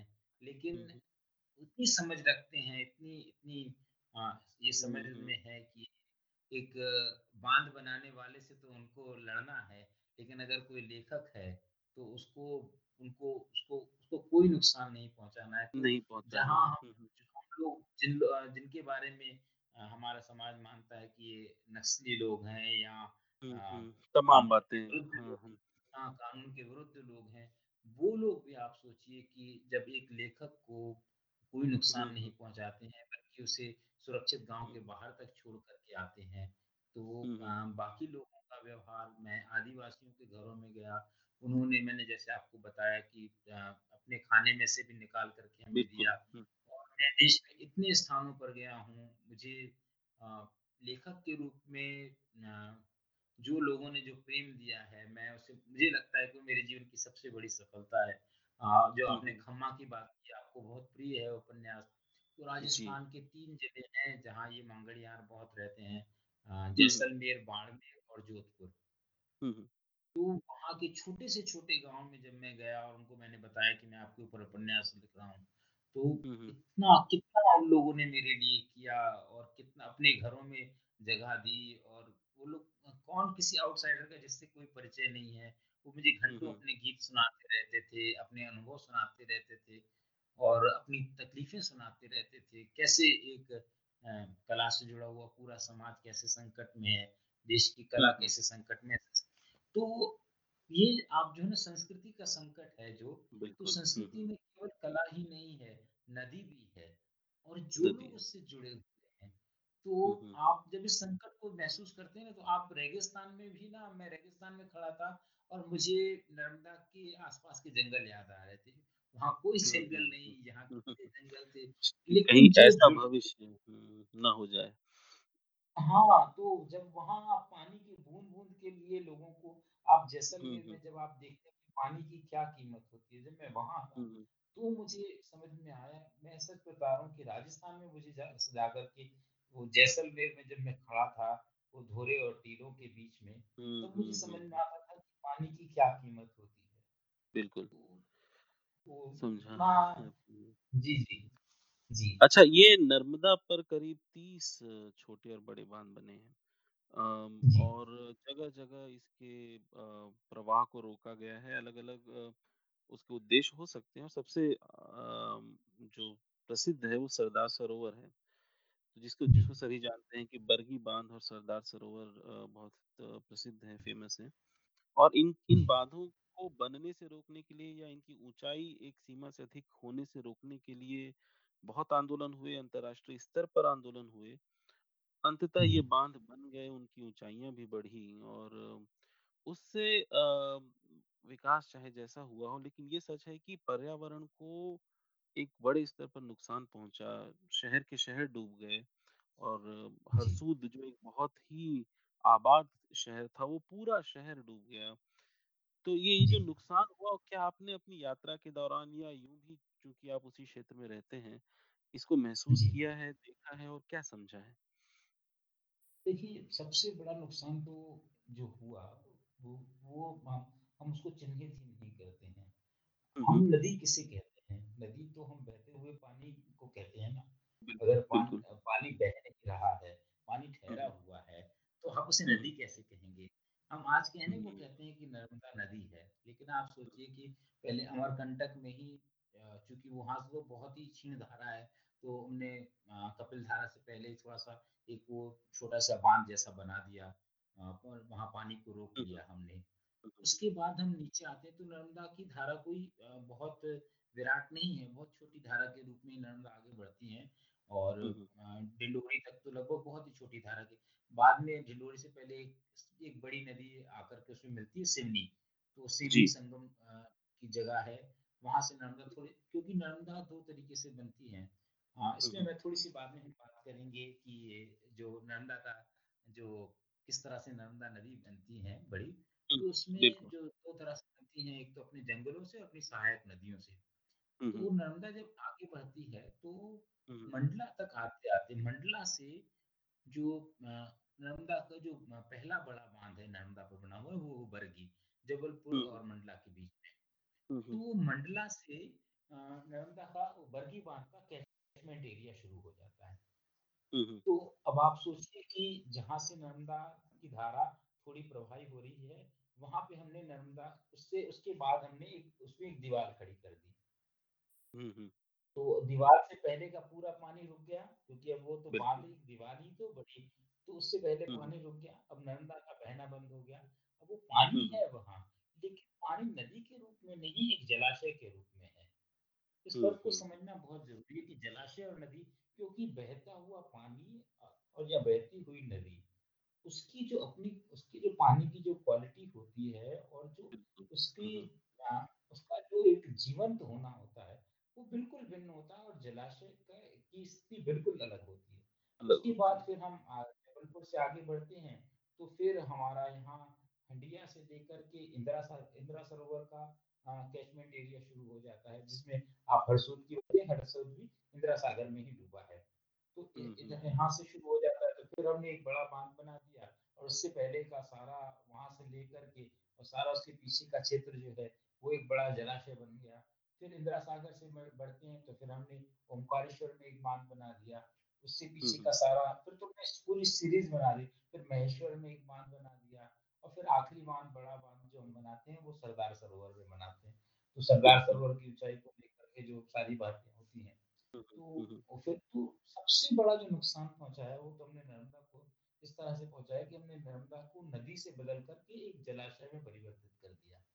और। अगर नर्मदा नदी ही नहीं है जला वर्तमान में तो जलाशय है। उसमें जो। आपको थोड़ा-सा बहाव दिखाई देता है, इस कारण दिखाई देता है क्योंकि जो सहायक नदियों से थोड़ा पानी आता है या उसको नहरों के पानी नहरों के लिए छोड़ा जाता है और कई बार तो जो शहरों का पूरा ड्रेनेज उसमें नर्मदा में छोड़ा जा रहा है, तो वो पानी भी फिर हुँ, हुँ। उसमें बहता है। तो थोड़ा-सा आपको प्रवाह दिखाई देगा, लेकिन जो हमने बचपन में नर्मदा को जिस ढंग से बहते हुए देखा है, तो वैसा तो हम बिल्कुल सोच भी नहीं सकते। हम किसी को। बताएँगे तो उसे लगेगा कि ये कहानी सुना रहे हैं। तो नर्मदा तो ठहरा हुआ पानी है क्योंकि जलाशय है। तो जो सबसे बड़ा नुकसान होता है कि आप एक नदी का स्वरूप बदल देते हैं और इसमें फिर दूसरी चीज़ें बहुत सारी चीज़ें जुड़ती हुई इसलिए चली जाती हैं कि जब हुँ, हुँ। आप म को लेकर के ये सारा संघर्ष हुआ, लेकिन सारे लोग आप जो नर्मदा बचाओ आंदोलन है, वो लोग अभी तक संघर्ष कर रहे हैं। जो विस्थापन हुआ है, वो। भयावह है और आप अगर हरसूद की बात कर रहे हैं, आप कभी हरसूद में जाकर के देखिए। मुझे नहीं लगता है कि कोई इतना इतना अधिक भयावह दृश्य होगा कि हम उसकी कल्पना नहीं कर सकते। एक पूरा बसा हुआ शहर जिसमें एक रेलवे स्टेशन है, मंदिर हैं, मस्जिदें हैं और पूरा बाज़ार है। तो लोग जाते समय जो बाकी तो दीवारें और छतें तो छोड़ गए, सब अपने। क्योंकि लकड़ी के दरवाजे जो दरवाजे निकाल कर के ले गए और एक पूरा का पूरा। शहर, एक पूरे शहर का खंडहर। हम लोग जनरली खंडहर देखते हैं तो किसी छोटे किले का या महल का। या किसी टूटे अबैंडन्ड किसी घर का देखते हैं। लेकिन ये पूरे शहर का खंडहर देखना, आप कल्पना नहीं कर सकते कि कितना भयावह दृश्य होता है। मैं जब मैंने शहर को देखा तो मेरे रोंगटे खड़े हो गए और फिर जो लोग सबसे बड़ी बात होती है कई लोग सदियों से रहते हुए चले आ रहे हैं किसी जगह पर। आप जब उन लोगों को विस्थापित करते हैं, हम आज़ादी के बाद हुए देश के बँटवारे के बाद के विस्थापन की बात करते हैं। तो आप स्वयं आपका इतिहास जो है आपका मैं माफ़ी चाहता हूँ। हाँ, हमारे अपने पूर्वजों से हम सुनते आए कि उस विस्थापन की कितनी पीड़ा थी। और मैं सच बता रहा हूँ कि ये ना जो विस्थापन की पीड़ा है, ये आदमी के डीएनए में चली जाती है। और जैसे मैंने वो पीड़ा विस्थापन की पीड़ा नहीं भोगी, मेरे दादाजी और पिताजी हैं, मेरे पिताजी तो बहुत छोटे थे, मैं जी, सुनने वालों के लिए स्पष्ट कर दूँ कि आपके पुरखे अ, उन लाखों लोगों के साथ सिंध से भारत आए क्योंकि भारत का विभाजन हो गया था और सिंधी और पंजाबी और अन्य अन्य जो सूबों के लोग थे उन्हें जो नया भारत बना, शेष भारत था उसमें आना पड़ा और ये बहुत बड़ा विस्थापन था, बहुत बड़ी त्रासदी थी। अब विस्थापन का कारण चाहे राजनीतिक हो या इस किस्म के बाँध का बनना, विस्थापन तो आखिर विस्थापन ही होता है। जी। तो हम अब देखिए अभी कश्मीरी पंडितों की या उस जी। भी बात करते हैं, तो ये जब कोई भी विस्थापन होता है, ये हुँ, हुँ। विस्थापन आदमी की मैं मैं मैंने अपने दादाजी को देखा, वे। अंतिम समय तक सहज नहीं हो पाए थे। कैसे कोई उनसे उनका सब कुछ जो कई-कई पीढ़ियों से चला आ रहा था, जिस घर में उनके पुरखों के नाम खुदे हुए थे, वो सब कुछ उनसे कैसे कोई छीन सकता है? तो वे अपने अंतिम समय तक मैंने विस्थापन की पीड़ा नहीं भोगी लेकिन मैंने अपने दादा को, अपने पिता को उस तकलीफ़ से गुज़रते हुए देखा है। तो जब हम अ, तो वो हम कितनी भी कोशिश करें लेकिन वो पीड़ा हमारे भीतर थोड़ी-सी रह जाती है। कई पीढ़ियों तक वो कई-कई पीढ़ियों तक रह जाती है। तो जिन लोगों ने अपना जीवन किसी जगह पर बिताया होगा, मैं बिल्कुल अलग-अलग जगहों पर भेज देता हूँ और बिल्कुल जहाँ से वे क्योंकि उनका कोई सांस्कृतिक जुड़ाव नहीं है। हुँ। सदियों तक जिस जगह पे रहे हुए हैं और। आप इन लोगों को जो सभ्य जो हमारा मध्यम वर्ग है जो सभ्य समाज है, ये शायद फिर भी एक बार अपनी चीज़ों से जगह बदल करके जुड़ जाता है, लेकिन जो आदिवासी हैं, वे तो आप समझ लीजिए जो हमारी जो नर्मदा वैली में जो पहले आदिवासी हैं बैगा, आप जानते हैं कि बैगा अब संरक्षित जनजाति है। आप बिल्कुल, जैसे ही नर्मदा का स्वरूप बदला, तो उनका आप सोचिए कितना गहरा जुड़ाव है, उसके बाद उनकी जनसंख्या में कमी आनी शुरू हो गई और बैगा आदिवासी अब संरक्षित जनजाति हैं, उनका उनका परिवार नियोजन क्योंकि उनकी तादाद हर साल घटती चली जा रही है। हुँ, हुँ। तो आप माफ़ी चाहता हूँ, मुनव्वर राना की ने विस्थापन पर और मुहाजिरों पर बहुत लिखा है। एक एक शेर याद आता है कि पकाकर रोटियाँ रखती थी माँ जिसमें सलीके से, निकलते वक़्त। वो रोटी की डलिया छोड़ आए हैं। जो एक पतली सी सड़क नाव से वाह! मुहान तक जाती है, वहीं हसरत के ख्वाबों को भटकता छोड़ आए हैं। छोड़ आना अपने आप में जी, छोड़ आना तो ये हम हम लोग जो थोड़े साधन संपन्न होते हैं या जिन्हें अच्छी पढ़े आप एक आदिवासी को मुआवज़े में क्या मिला होगा? आप सोचिए ना जिसकी एक गाँव में बैगा आदिवासी की एक छोटी-सी झोपड़ी थी। उसने हुँ, हुँ, उसको क्या दिया होगा सरकार ने? उसको एक टीन शेड का छोटा-सा मकान बना कर के दे दिया। अब वो अपनी सारी उसको उसको कुछ नहीं आता। लेकिन उसको सब कुछ आता है।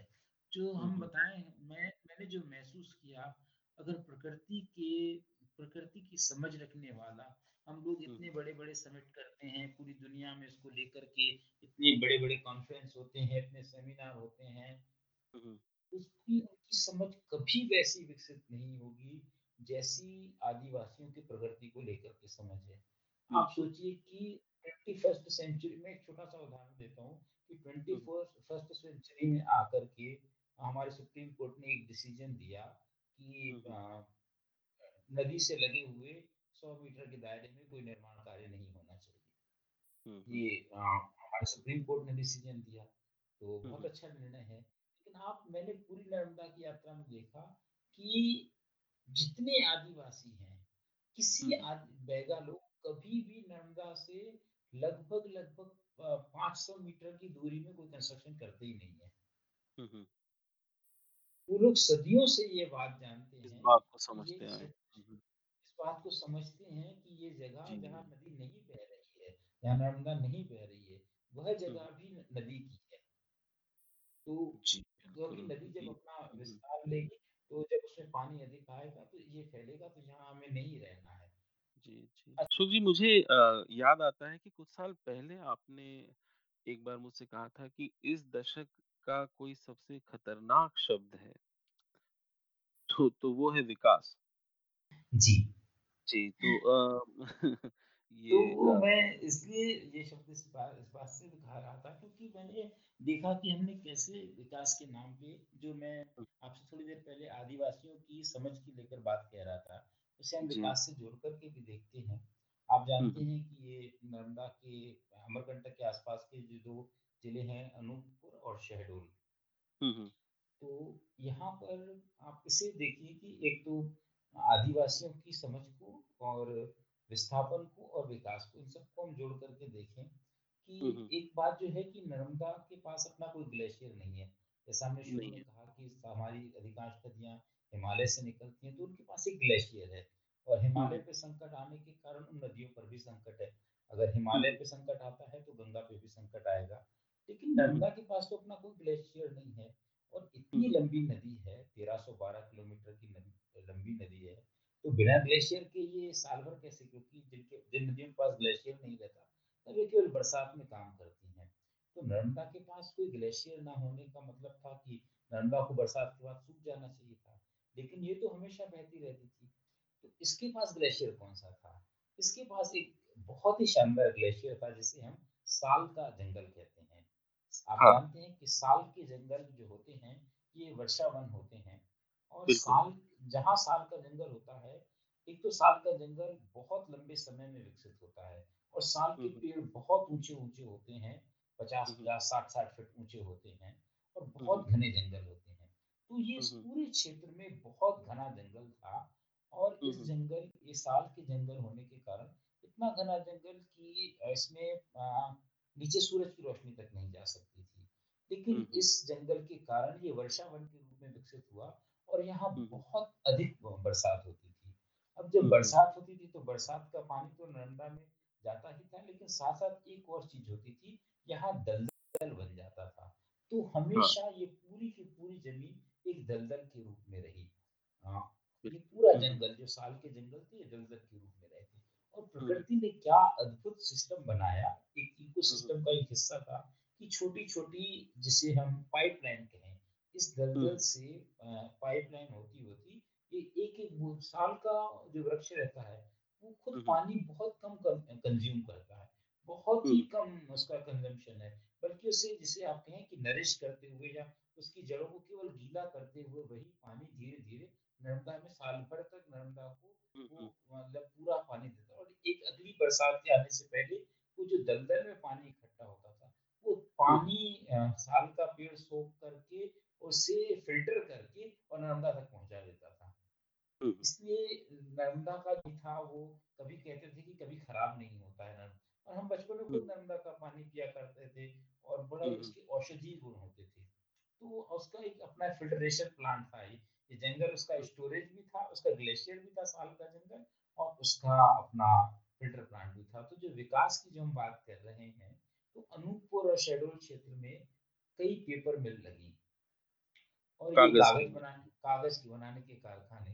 तो उद्योगपतियों ने सरकार के सामने प्रस्ताव रखा कि साहब इस क्षेत्र की जो सबसे बड़ी समस्या है वह समस्या है दलदल। और हुँ, हुँ, हमें जो समस्या है वो हमें कच्चे माल की समस्या है। तो उन्होंने कहा क्यों ना हम एक ऐसा काम करें कि हम यहाँ बहुत सारे यूकेलिप्टस का प्लांटेशन करें तो यूकेलिप्टस के कारण हमारा दलदल खत्म होगा और साथ साथ हमें कच्चा माल मिलने लगेगा। तो सारे ब्यूरोक्रेट्स और सारी पॉलिटिक्स सब लोग बड़े खुश हुए कि अरे दलदल भी खत्म हो जाएगा और इनको कच्चा माल भी मिलने लगेगा। बहुत तो बहुत बड़े स्तर पर यूकेलिप्टस का प्लांटेशन हुआ। किसी की समझ में ये नहीं आ रहा था कि ये असल में दलदल खत्म नहीं कर रहे हैं ये नर्मदा की ग्लेशियर को खत्म कर रहे हैं साल के जंगल को खत्म कर रहे हैं। तो लेकिन कितने आश्चर्य की बात है जो हमारे इतने पढ़े लिखे ब्यूरोक्रेट्स की समझ में नहीं आ रहा था। सरकार में बैठे हुए लोगों को समझ में नहीं आ रहा था शायद उन उद्योगपतियों को भी नहीं पता था कि वे क्या करने जा रहे हैं। वो हुँ, हुँ, बात आदि बैगा आदिवासियों को समझ में आ रही थी कि क्या हाँ, करने जा रहे हैं। हुँ, हुँ, और उन्होंने एक बड़ा आंदोलन किया। अच्छा। कि यूके हाँ कि यहाँ पे और कोई पेड़ नहीं लगाया जाना चाहिए। क्योंकि हुँ, हुँ, उनके लिए साल का जो पेड़ है उनका देवता भी है। वो हुँ, हुँ, कोई भी उसमें उनकी साल के जंगलों की पूजा भी करते हैं। अच्छा। अब उनकी चाहे आप धार्मिक मान्यता या उनकी जो प्रकृति से जुड़ाव की उन्होंने बड़ा आंदोलन किया। फिर उस आंदोलन में पचास साठ आदिवासी मारे भी गए। और अंततः वो साल वो यूकेलिप्टस का वहाँ प्लांटेशन हुआ। और भयावह परिणाम आए। और पूरे के पूरे साल के जंगल खत्म दलदल खत्म हुआ। साल अच्छा दलदल साल के जंगल को बने रहने के लिए दलदल चाहिए चाहिए क्योंकि वो इकट्ठा पानी नहीं सोखता है जैसे दूसरे पेड़ सोख लेते हैं। वो बूंद उसको दलदल चाहिए ताकि वो अपना उसका सिस्टम ही ऐसा है कि वो एक एक बूंद पानी लेता रहेगा और उसको फ़िल्टर करके उसको आगे बढ़ाता रहेगा। तो साल के जंगल सूखे दलदल सूखे और बैगा आप आप देखिए पूरा इकोसिस्टम कैसे काम करता है कि नर्म नर्मदा को साल का जंगल चाहिए था साल के जंगल को दलदल चाहिए था और दलदल होगा तो वहाँ घास उगेगी घास खुलेगी तो वहाँ बारहसिंगा होगा, सारस होगा, वहाँ बारहसिंगा होगा तो वहाँ बाघ होगा, अगर बाघ होगा तो फिर क्या कहते हैं बैगा कहता है कि बाघ और हम भाई-भाई हैं, अगर बाघ बचेगा तो हम बचेंगे, बाघ खत्म होगा तो हम खत्म हो जाएँगे और बैगा खत्म होगा तो नर्मदा नर्मदा खत्म होगी। तो सबका आपस में एक ऐसा साइकिल बना हुआ है कि तो जो बात हमें हमारे बहुत पढ़े-लिखे लोगों को समझ में नहीं आ रही थी, कि हमने छोटे से फ़ायदे के लिए हमने एक एक हमेशा बहने वाली नदी का ग्लेशियर, साल का जंगल लगाना बहुत मुश्किल काम है, ये सदियों में डेवलप होता है। तो हमने वो हमने बाद में वहाँ अब यूकेलिप्टस के पेड़ नहीं लगाए जाते हैं, लेकिन हमने साल के सारे जंगल खत्म कर दिए। अब नर्मदा में पानी जो आता है, वो हुँ, हुँ। अ, डैम डैम का स्टोरेज है। बरसात में जितना पानी आता है उसको उसके जितना रिज़र्वायर है उसमें भरा जाता है या जो कैचमेंट एरिया में भरा हुआ रहता है, इसलिए नर्मदा में आपको साल भर पानी दिखाई देता है। लेकिन जो नर्मदा को जो ओरिजिनली साल भर नर्मदा को नदी बना कर के जो ग्लेशियर। रखता था, वो साल का जंगल, वो हमने पूरा का पूरा खत्म कर चुके हैं। तो देखिए हमने सोचिए कि हम हमने थोड़े से उद्योगों के लिए जिसमें थोड़े से कागज़ के लिए। थोड़े से कागज़ के लिए असल में बाद में वो उद्योग भी बंद हो गए। ओह! हाँ, हाँ, बिल्कुल। ये तो मुझे मालूम है वो वो सारे वो सारे उद्योग बंद हो गए।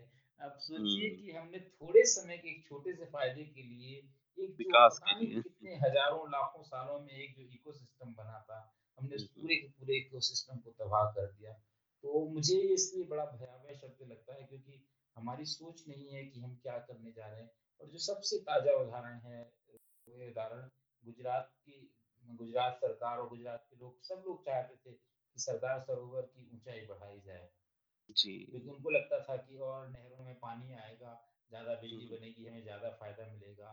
कितना बड़ा संघर्ष हुआ है, आप जानते हैं नर्मदा बचाओ आंदोलन के बारे में कौन नहीं जानता है। जी, जी, लेकिन जो चीज़ वे लोग खुद नहीं समझ रहे थे, ये था कि गुजरात में नर्मदा कुल 160-65 किलोमीटर में बहती है और वहाँ भरूच से से और पहले से ही जो समुद्र है वो जब नर्मदा नदी के रूप में बहती थी तो समुद्र को पीछे ढकेलती थी। तो वो। पूरा 160-65 किलोमीटर का जो क्षेत्र था, वहाँ मतलब पानी की कोई कमी नहीं होती थी क्योंकि नर्मदा के कारण उस पूरे क्षेत्र में और कभी भी खारा पानी अंदर नहीं आता था। हुँ, हुँ, हुँ। क्योंकि ये खाड़ी वाला क्षेत्र है, ये डायरेक्ट समुद्र नहीं है, ये खाड़ी वाला क्षेत्र है। तो होता। अब जब उन्होंने नर्मदा को पीछे 160 किलोमीटर पहले सरदार सरोवर में रोक दिया, तो अब समुद्र को आगे बढ़ने का रास्ता मिल गया। और वो। पूरा 160-65 किलो क्योंकि अब नर्मदा वहाँ बह नहीं रही नर्मदा से जो पानी भी छोड़ा जाता है वो कैनाल्स में जाता है। नदी के रूप में तो बहुत कम जाता है। केवल ख़ास-ख़ास मौकों पर ही जब बाँध ओवरफ्लो करता है तब उसको छोड़ा जाता है। अदरवाइज़ तो पानी नहीं छोड़ा जाता है। तो वो 160-65 किलोमीटर का पूरा का पूरा क्षेत्र अब धीरे-धीरे वहाँ पूरा ज़मीन का पानी सूखता जा रहा है और वो एक किस्म के रेगिस्तान में तब्दील हो रहा है। क्योंकि समुद्र को आगे आने का मौका मिल गया। हुँ, हुँ, तो हमने क्या विकास किया? हमने इतना बड़े क्षेत्र को तो हमने क्या विकास किया पूछने से बेहतर पूछ रहे हैं कि विकास ने हमारे साथ क्या किया? तो हम हमारी कोई हमारी कोई समझ ही नहीं है जी, कि जी। हम जो करने जा रहे हैं उसकी क्योंकि देखिए जो प्रकृति है उसने एक किसी 10, 20, 50 साल में अपना सिस्टम डेवलप नहीं किया है। प्रकृति ने अपना सिस्टम लाखों करोड़ों साल में डेवलप किया हुँ। और अगर उस लाखों करोड़ों साल के सिस्टम को की समझ को विकसित किए बिना हम। यदि उसके साथ कोई खिलवाड़ करने जा रहे हैं, तो आप मान करके चलिए कि हम अपना बहुत बड़ा नुकसान करने जा रहे हैं। जी। आज हमारे पास ठीक है अ, हमारे पास बांधों के कारण पानी है, लेकिन हमें क्या उस पानी में कोई क्वालिटी है?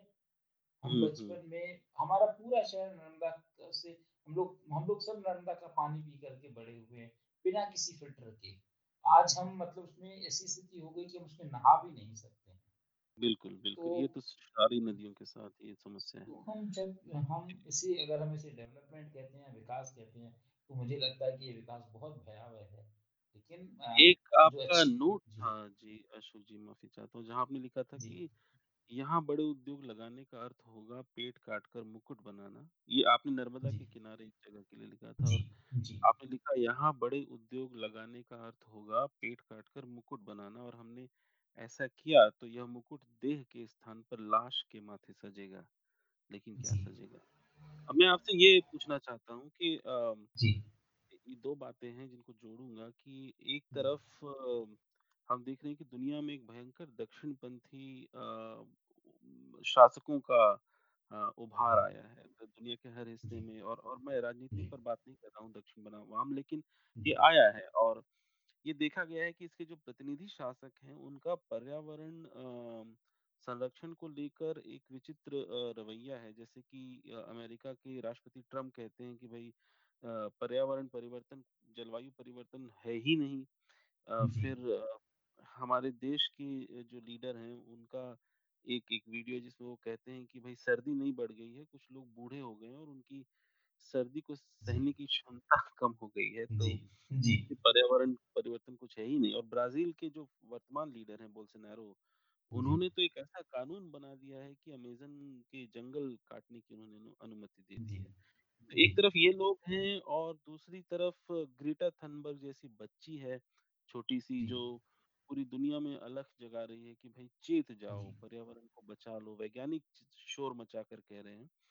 तो जी, मैं आपसे 2 बातें जानना चाहता हूँ। एक तो ये उभार जो आया है कि और दोहन कर लेना है संपदा का, जी, वो क्यों आया है? और दूसरा जो बड़ा सवाल है इसका उत्तर दीजिएगा कि आखिर इ इन इन इस इस विकास की अंधी दौड़ दौड़ को रोककर पर्यावरण के संरक्षण का तरीका क्या है? क्या हमको अपनी जीवन दृष्टि बदलनी होगी? क्या हम एकदम गाँव की तरफ़ चले जाएँ? क्या सारी मशीनी ज़िंदगी छोड़ दें? क्या इसका ये मतलब है? आखिर किया जाए तो क्या किया जाए? जी, देखिए हम कभी भी अ, हम मनुष्य जाति का जो पूरा इतिहास रहा है जी। उसमें कभी मनुष्य में ये नहीं हुआ है कि वो पीछे की तरफ़ लौटा है। ऐसा तो बहुत मुझे नहीं लगता कि कभी हुआ है। अ, आप हुँ, हुँ। पुराने समय से जो विकास की यात्रा चली चली आ रही है, आप बिल्कुल बिल्कुल मनुष्य के अ, जो डार्विन के सिद्धांत को लेकर के समझे या किसी दूसरे। तरीके से भी देखें तो मनुष्य अपने हर युग में थोड़ा-थोड़ा आगे बढ़ता चला गया है। तो इसलिए मनुष्य से ये कल्पना करना कि वो पीछे लौट जाएगा, तो ये तो संभव नहीं है। अ, लेकिन। जो 2 बातें हैं आपकी, एक तो आपने ये दक्षिणपंथ के उभार को लेकर के कही। असल में ये दक्षिणपंथ का उभार नहीं है। अ, इसे हम कह देते हैं कि दक्षिणपंथ का उभार है क्योंकि हमें ये लोग दक्षिणपंथी पार्टियों से जुड़े हुए लोग दिखाई देते हैं। और। आपको एक सीमित अगर संकुचित अर्थ में देखेंगे तो आप कह सकते हैं कि ये दक्षिणपंथ का उभार है। ये अपने आप को जस्टिफ़ाई करने के लिए जिस राष्ट्रवाद की चर्चा करते हैं ये असल में राष्ट्रवाद भी नहीं है। क्योंकि राष्ट्रवाद का अगर भारत के संदर्भों के साथ आप देखेंगे, तो राष्ट्रवाद इतना संकुचित तो हो नहीं सकता था कि बहुसंख्यवाद हो जाए। तो राष्ट्र में तो फिर सारे लोग आएँगे। तो फिर जी। कैसा राष्ट्रवाद होगा कि जिसमें किसी वर्ग विशेष किसी वर्ग विशेष की ही बात की जाएगी और बाकी लोगों को छोड़ दिया जाएगा। तो ये राष्ट्रवाद भी नहीं है, ये दक्षिणपंथ भी नहीं है। हुँ, हुँ। असल जो समस्या है, मूल समस्या ये है कि हुँ, हुँ। पूरी दुनिया में अ, लोगों ने अपनी ज़रूरतों को इतना बढ़ा लिया है कि। उसके लिए उसे अधिकतम दोहन की ज़रूरत है प्रकृति के।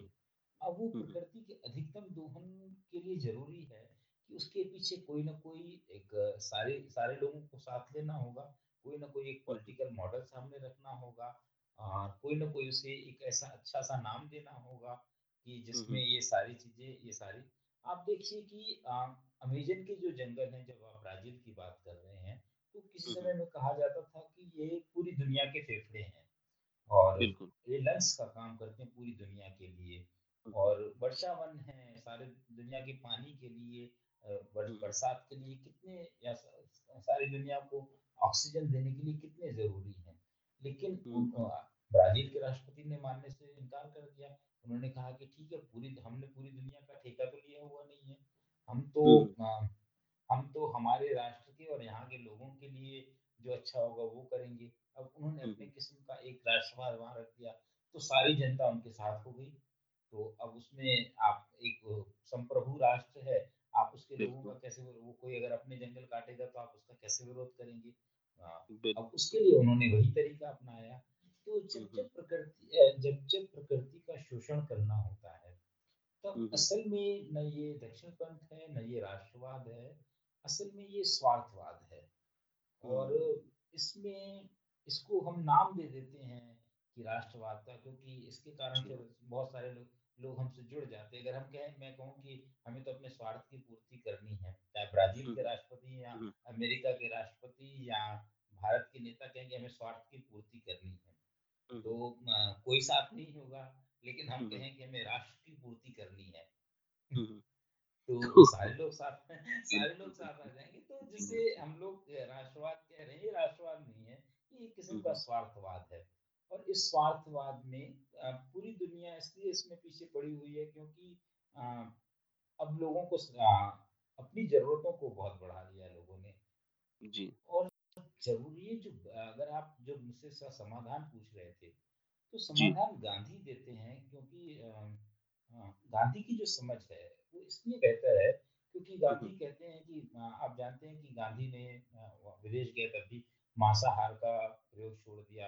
फिर बाद में हुँ, हुँ, फिर उन्होंने और चीज़ों का लेकिन गांधी अपनी आत्मकथा में लिखते हैं कि तब भी मैं जो मेरे भोजन की जो मात्रा थी वो बहुत अधिक थी। और बाद में हाँ। उनको समझ में आया कि मैं ज़रूरत से ज़्यादा खाता था। हुँ, हुँ, तो वे अपनी क्वांटिटी को कम करते हैं और उनको लगता है कि ये मैं ये जो ज़रूरत से ज़्यादा खाना था, तो इसका कोई अर्थ नहीं था, ये बल्कि मेरे शरीर को तकलीफ़ पहुँचा रहा था, क्योंकि वे बीमार भी पड़ते हैं। और फिर हुँ, हुँ, हुँ। उनको इस इस तक वो अपनी ज़रूरतों को कम करते हैं, बल्कि उसको उपवास तक लेकर के जाते हैं। बिल्कुल। तो हमारी जो असल में हमारी ज़रूरतें हैं, चाहे खाने को लेकर के हों, चाहे सामान को लेकर के हों, चाहे विचार को लेकर के हों, ये तीनों चीज़ें आप देखिए कि हम देखें कि हम कितना अमेरिका सबसे ज़्यादा मोटे लोगों का देश है। बिल्कुल। क्योंकि जो औसत अमेरिकी का उपभोग है, वो भारत की तुलना में एक जितना भारत का व्यक्ति उपभोग करता है, उससे 14 गुना अधिक उपभोग करते हैं अमेरिका बिल्कुल, जो पर कैपिटा कैलोरी कंज़म्पशन बहुत ज़्यादा है। हाँ, ये तो तो सच अब वो अब उनको उसकी ज़रूरत नहीं है। आप सोच कर के देखो बिल्कुल उनकी ज़रूरत नहीं है, बल्कि वो 14 गुना ज़्यादा खा रहे हैं। आप सोच कर के देखिए हुँ, कि हुँ, हुँ, हुँ। कितना भयावह है, वो अपने आप को कितना नुकसान पहुँचा रहे हैं। मतलब बिल्कुल, दुनिया को तो नुकसान पहुँचा रहे हैं, खुद को कितना नुकसान। पहुँचा रहे हैं। हुँ, हुँ, और दूसरा यही हुआ कि ये जो हमारी तकनीकी चीज़ें आई, जैसे हम लोग शुरू में बात कर रहे थे कि हमारे सामने हमारे 5000 ल हमसे जुड़े हुए लोगों ने फ़ेसबुक पे चीज़ें डाल दी और हम उनको स्क्रॉल करते हुए चले जा रहे हैं। हमारे हमें मिल कुछ नहीं रहा है, लेकिन हमारे पास बहुत सारी सूचनाएँ आ रही हैं। इन सूचनाओं में से हमारे जीवन को बेहतर बनाने के लिए संसार को कितनी कम सूचनाओं की ज़रूरत थी, लेकिन हमने कितनी सूचनाओं के अंबार लगा दिए और मुझे नहीं मालूम कि आर्टिफिशियल इंटेलिजेंस आने के बाद हम और क्या करने जा रहे हैं क्योंकि हुँ, हुँ, के जो विकास की और उसके साथ-साथ हम अपने घरों में सामान को देखिए कि मैं जो नालंदा से जुड़ा मैंने आदिवासियों के घर में देखा। एक बहुत अच्छी बात बताएँ आपको जो आप परिक्रमा की बात कर रहे थे। अभी भी ऐसा होता है। जैसे हम अगर होशंगाबाद में कभी कोई विशेष अवसर होता है तो हम लोग अपने घर से कुछ भोजन के पैकेट बना कर के देने जाते हैं वहाँ घाट पर। और केवल हम लोग नहीं बहुत सारे लोग जाते हैं। तो हुँ, हुँ, हिस्सा है। तो उसमें होता ये है कि जब हम वो पैकेट बना कर के लेके जाते हैं और वहाँ जो घाट पर बैठे हुए लोग रहते हैं परिक्रमावासी उनको देते हैं तो वो कहते हैं भैया हमारा आज का हो गया। तो आज अच्छा। का हो गया। हाँ, मतलब हमारा आज का हो गया यानी अगर हम उनसे कहते हैं कि आप इसको कल के लिए रख लीजिए जैसे पूड़ी या कुछ ऐसी मिठाई या कुछ ऐसी चीज़ होती है, तो कहते नहीं भैया हम नहीं रखेंगे इसको हमारा आज का होगा ना, कल की व्यवस्था मैया करेंगी। अच्छा, तो आप सोच कर के ये देखिए कि ये। हुँ, कितना अद्भुत है कि हुँ, हुँ, वो लोग एक अगले दिन का भी नहीं देना चाहते। आदिवासियों के घरों में जैसा मैंने आपको पहले बताया, उनके घर में 1-2 दिन का या तीन दिन का सामान है और उनका जीवन और वो ऐसा नहीं कि वे लोग दुखी लोग हैं। वे लोग इतने प्रसन्न और सुखी लोग हैं, इतने खुश लोग हैं इतना इतने जीवंत लोग हैं, इतना अच्छा जीवन जी रहे हैं और हम लोग पता नहीं कितनी सदियों का इंतज़ाम कर रहे हैं। तो कुल मिलाकर के मनुष्य जाति को इतना समझ में आ जाए कि वो जो हुँ, हुँ, अतिरिक्त खा रहा है, अतिरिक्त हुँ, हुँ, सामान जुटा रहा है और अतिरिक्त विचार जो अपने मस्तिष्क में ठूस रहा है, इन सब का कोई उपयोग नहीं है बल्कि उसके लिए जो अतिरिक्त है उसके लिए नुकसानदेह है। और मतलब जिस दिन उसको ये समझ में आ जाएगा, उस दिन सारे संसार की समस्याएँ खत्म हो जाएँगी। क्योंकि बिल्कुल, सारा बिल्कुल। अतिरिक्त का है। जो सामान्य। उसकी समस्या है, जो विचार अतिरिक्त है उनकी समस्या है और जो भोजन और खाद्य पदार्थ अतिरिक्त ठूँसे जा रहे हैं, समस्या उसकी है। जैसे जी। कि महावीर ने कहा कि अपरिग्रह या बुद्ध ने कहा सम्यक आहार, सम्यक विचार, सम्यक आचार। जी, अम, तो जो ये सम्यक जो सम्यक का जो सिद्धांत है अ। बुद्ध बुद्ध दर्शन से जो आता है, तो। अ, ये अगर इस रास्ते पर भी हम चल पड़े, तो भी हमारे। बहुत अच्छा हो जाएगा। लेकिन अ, अभी दुनिया ऐसी स्थिति में पता नहीं क्यों नहीं है। तो मुझे लगता है जी। आखिर अगर जब सब कुछ खत्म ही होने लगेगा, तो संसार को बदलना उसके पास कोई विकल्प नहीं होगा क्योंकि प्रकृति आपको ले जाकर के वहाँ खड़ा कर देती है कि हुँ। जहाँ फिर आपके पास कोई विकल्प नहीं होता है। आप बीच में मेरी एक वो उसका कविता का ज़िक्र कर रहे थे जो वर्गी पर मैंने लिखी थी, तो उसमें मैंने यही लिखा था कि ये जो हुँ, हुँ। हमें किनारों को खर्च करना था, तो कैसे खर्च करना था? कि तो हुँ, हुँ। आप कहें तो मैं वो कविता पढ़ देता हूँ आपके लिए। बिल्कुल, मैं चाहता हूँ कि वो कविता बहुत सुंदर है और वो नर्मदा पर है, वो ज़रूर हाँ, मैं अ, एक वो कविता और एक जो दूसरी नर्मदा पर एक मेरा अ, गीत है, वो भी मैं आपको फिर थोड़ी देर बाद सुना देता हूँ। तो बिल्कुल, ये है ये इसलिए मैंने कि नर्मदा ये कविता इस तरह से है कि तुम्हें जी। निहारने के लिए नर्मदा पूरे चाँद वाली रात में तुम्हें हुँ, निहारने के लिए नर्मदा पूरे चाँद वाली रात में मैंने चाँद बोया बरगी के आसमान में। तुम्हें निहारने के लिए नर्मदा, पूरे चाँद वाली रात में मैंने चाँद बोया बरगी के आसमान में। जैसे ज़िद करने पर अम्मा, जैसे ज़िद करने पर अम्मा रख देती सी सिक्के मेरी हथेली पर।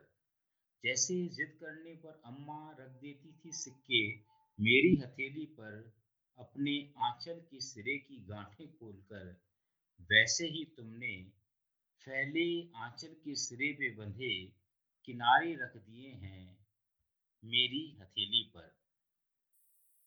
कहती थी अम्मा सिक्के खर्च करना सोच समझ कर तुमने भी कहा शायद मन ही मन किनारे खर्च करना सोच समझ कर कहती अम्मा सिक्के खर्च करना सोच समझ कर तुमने भी कहा शायद मन ही मन किनारे खर्च करना सोच समझ कर पर कब सुनी बात, बचपन ने सयानी कोई, हमेशा की तरह मैं रंग बिरंगी चीज़ों पर कर दूँगा खर्च, सब कुछ फिर लौट कर आऊँगा, गोद में तुम्हारी रखकर सिर चाहूँगा। तुम सुनाओ लोरी या कोई कहानी नई पुरानी ताकि मैं मूंद कर आँखें अपनी देख सकूँ तुम्हें सपनों में भी। पूरे चाँद वाली रात में इसलिए चाँद बोया है मैंने बरगी के आसमान में नर्मदा माँ। तो बस यही है जैसे माँ बहुत सुंदर, रखती बहु थी। बहुत जी तो जैसे माँ सिक्के रखती थी कहती थी सोच समझ कर खर्च करना। वैसे नर्मदा ने हमें किनारे सौंप दिए हैं और इन किनारों पर सब कुछ है। हम पर लेकिन हम अगर सोच समझ करके खर्च नहीं करेंगे तो जैसे तो माँ को चिंता रहती है कोई बच्चा बिगड़ नहीं जाएगा। ऐसे नर्मदा की को चिंता रहती है कि ये सारी मेरा जो सारा समाज है ये नहीं बिगड़ जाए। तो चिंता तो शायद नर्मदा भी करती होगी माँ की तरह। तो लेकिन हम उस अगर तकलीफ़ को समझ पाए, उस तकलीफ़ को समझ सके, तो मुझे लगता है कि शायद मनुष्य जाति के हिस्से में कुछ और कुछ और सदियाँ आ जाएँगी। नहीं तो आप सोचिए कि जो करोड़ों साल में जो नहीं हुआ, वो हमने 100 साल के अंदर कर दिया। दुनिया ने दिया। आपने सोची कि करोड़ों साल से मनुष्य धरती पर है और। धरती को कोई नुकसान नहीं पहुँचा और सौ साल में मनुष्य ने जो किया उसने अ, धरती के सामने सवाल खड़े कर दिए हैं कि धरती बचेगी भी या नहीं बचेगी आप सब कुछ कर लेंगे आर्टिफिशियल इंटेलिजेंस भी ले आएँगे और सारी और नई रोबोटिक साइंस भी ले आएँगे सब कुछ हुँ, हुँ। मशीनें करने लगेंगी सब कुछ सब कुछ हो जाएगा ठीक है लेकिन हम बचेंगे तब तो ना अगर हम हाँ, हाँ। बचे ही नहीं तो फिर इन सब चीज़ों का क्या अर्थ रह जाएगा, इनका क्या मतलब होगा? बिल्कुल, तो बिल्कुल, बिल्कुल। आप देखिए कि ये लोग और ऐसा नहीं कि ये कोई कपोलकल्पित बातें हैं, आखिर हुँ, हुँ। बैगा नष्ट हो रहा है। सच है। और। इसी नर्मदा के क्षेत्र में एक समय जो जबलपुर वाला पूरा क्षेत्र है, ये क्षेत्र। डायनासोर का क्षेत्र था और यहाँ के हाँ, जो हाँ। डायनासोर हैं, उसका क्योंकि अब तो सारे सारे प्रमाण मिल चुके हैं इनके और कि यहाँ उसका नाम था नर्मदोसो उस हुँ। डायनासोर डो उस डायनासोर का नाम था। तो यहाँ उस प्रजाति के डायनासोर पाए जाते थे। तो अगर डायनासोर खत्म हो सकता है, इतना। ताकतवर, इतना शक्तिशाली, तो क्या मनुष्य खत्म नहीं हो सकता? आप देखिए बैगा की जो रेज़िस्टेंस पावर होती है ना, या जो रोग। प्रतिरोधक क्षमता होती है, वो बहुत ज़बरदस्त होती है। और उसके। बाद वो लोग मतलब जड़ी-बूटियों के सबसे अच्छे जानकार लोग होते हैं। बिल्कुल। हाँ। उनको उनको वैद्य की भी उनको सारी दूसरी जनजातियाँ वैद्य के रूप में भी मान्यता देती हैं, अपने पुरोहित के रूप में भी मान्यता देती हैं। लेकिन जिनकी रेज़िस्टेंस पावर इतनी अच्छी है, जिनका इम्यून सिस्टम इतना अच्छा है, अगर वो ख़त्म हो रहे हैं और हम सोचते हैं कि हम बच जाएँगे, तो हम बहुत बड़ी गलतफ़हमी में ऐसा होने वाला नहीं है। नहीं खैर ये उम्मीद करेंगे कि ज़माना चेते और नर्मदा और नर्मदा की तरह नदियों को, पर्यावरण को बचाने के बारे में अपना काम बहुत देर हो चुकी है शुरू करे। अशोक जी आप नर्मदा पर इससे पहले कि आपका गीत सुने, आप एक किताब भी लिख रहे हैं, तो वो किताब हम उम्मीद करें कब तक आ जाएगी और वो क्या हाँ, फ़िक्शन है या मैं असल में उस किताब का काफ़ी हिस्सा पूरा कर चुका हूँ। उसका हुँ, हुँ। टाइप भी हो गई है लेकिन उसमें उसके दो हिस्से हैं। एक हिस्सा तो जो मेरी नर्मदा यात्रा से जुड़ा हुआ है, उस यात्रा हुँ। के वृतांत का मैंने वर्णन किया है, उसके साथ-साथ नर्मदा की कहानी कही है, तो उसका नाम भी मेरी नर्मदा यात्रा है। और ये एक किताब है, उसके साथ-साथ 4 किताबें और हैं, जिसमें। नर्मदा के से जुड़ी हुई परिक्रमा वासिनियों की कहानियाँ हैं। तो अच्छा।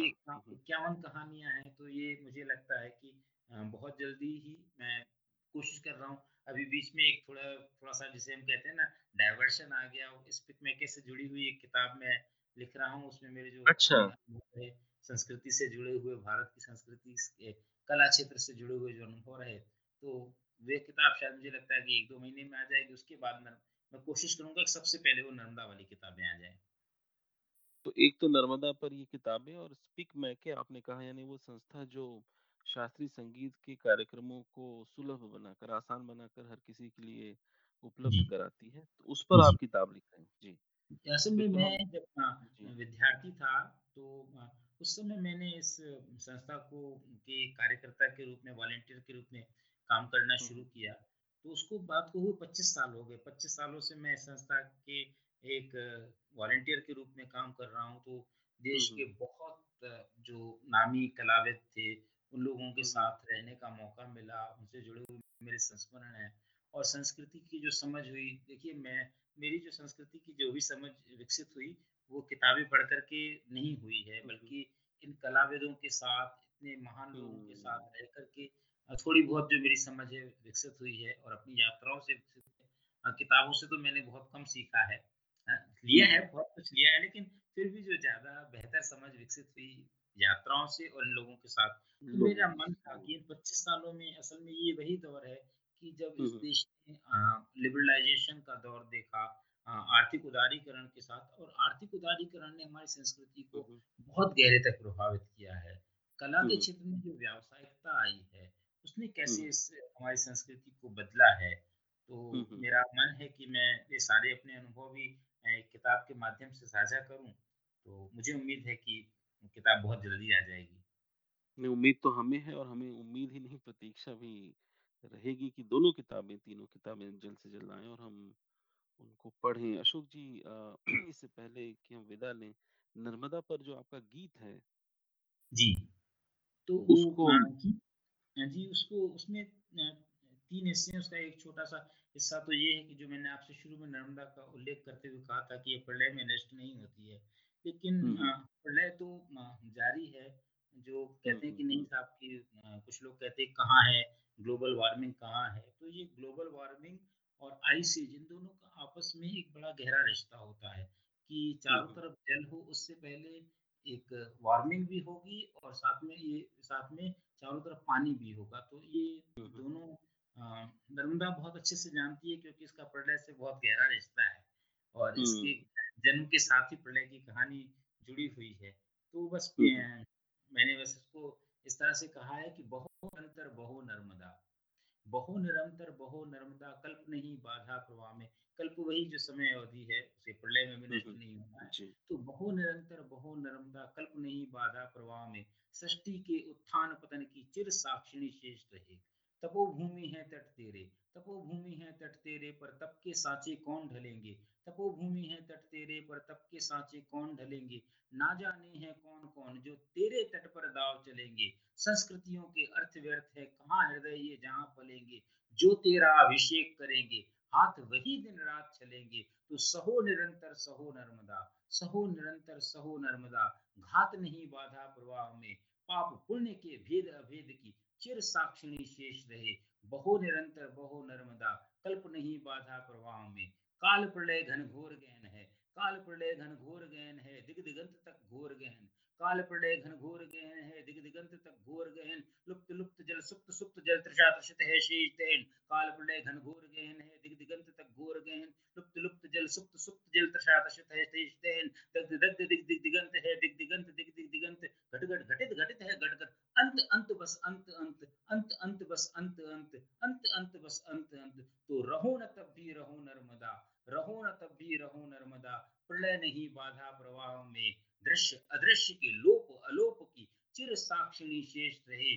बहो निरंतर बहो नर्मदा। हे शुभांग देहि, हे शुभांग देहि शुभम करोति इदं वरेण्य पंथ धर्मदा। शुभम वरेण्य सदा सर्वदा, नर्मददाति पुण्य नर्मदा। हर निनाद शम शम निनाद, शंभु निनाद जलधार सर्वदा। शिव स्थापन हृदय हृदय, हर हर हर हर हर मात नर्मदा। कहो मंत्र शिव कहो नर्मदा, कहो मंत्र शिव कहो नर्मदा। काल नहीं बाधा प्रवाह में, मानवता के अस्त उदय की, मानवता के अस्त उदय की चिर साक्षी शेष रहे। बहो निरंतर बहो नर्मदा, निरंतर बहो नर्मदा, बहो निरंतर बहो नर्मदा। बहो निरंतर में क्या ही कहा जाए, इतना सुंदर गीत है और यही कहूँगा कि नर्मदा भी बहती रहे और आपकी सृजन की ये जो यात्रा है, जी। ये भी लगातार निरंतर उसी हाँ, आप जैसे लोगों का होना बहुत महत्वपूर्ण है, क्योंकि जो बिल्कुल लेखन की जो आरंभिक दौर है तब से आप जैसे सबका साथ मिला है जो, इस दौर में जब किताबें नहीं पढ़ी जा रही हैं, तब भी मेरी सारी रचनात्मकता को आप लोगों ने जिस तरह से प्रोत्साहित किया है और अपने-अपने तरीके से उसे जिस तरह से लोगों तक पहुँचाया है, ये मेरे लिए भी सबसे बड़ी उपलब्धि, सबसे बड़ा सम्मान आप लोगों का मेरे जीवन में होना है और मैं बहुत शुक्रगुज़ार हूँ इस बातचीत के लिए क्योंकि आप इसके माध्यम से इसे और लोगों तक पहुँचा रहे हैं, तो मैं बहुत हृदय से आपका आभारी हूँ। आभारी तो पूरा पाठक समाज है आपका और आभारी होंगे जो आज या कभी भी इसे सुन रहे होंगे और सुनेंगे। मंथन पॉडकास्ट में हमसे बात करने के लिए, इतना समय देने के लिए और अपने अनुभवों की गठरी को इतनी उदारता के साथ खोल देने के लिए अशोक जी आपका बहुत-बहुत शुक्रिया। बहुत-बहुत धन्यवाद बहुत-बहुत आप आप सुन रहे थे अशोक जमनानी को और चर्चा के अंत में हम उनकी वेबसाइट का लिंक रखेंगे ताकि आप उनकी रचनाओं को और उनकी किताबों के बारे में और अधिक जानना चाहें तो उस लिंक से जान सकते हैं। आज के एपिसोड को सुनने के लिए आप सभी का बहुत-बहुत शुक्रिया।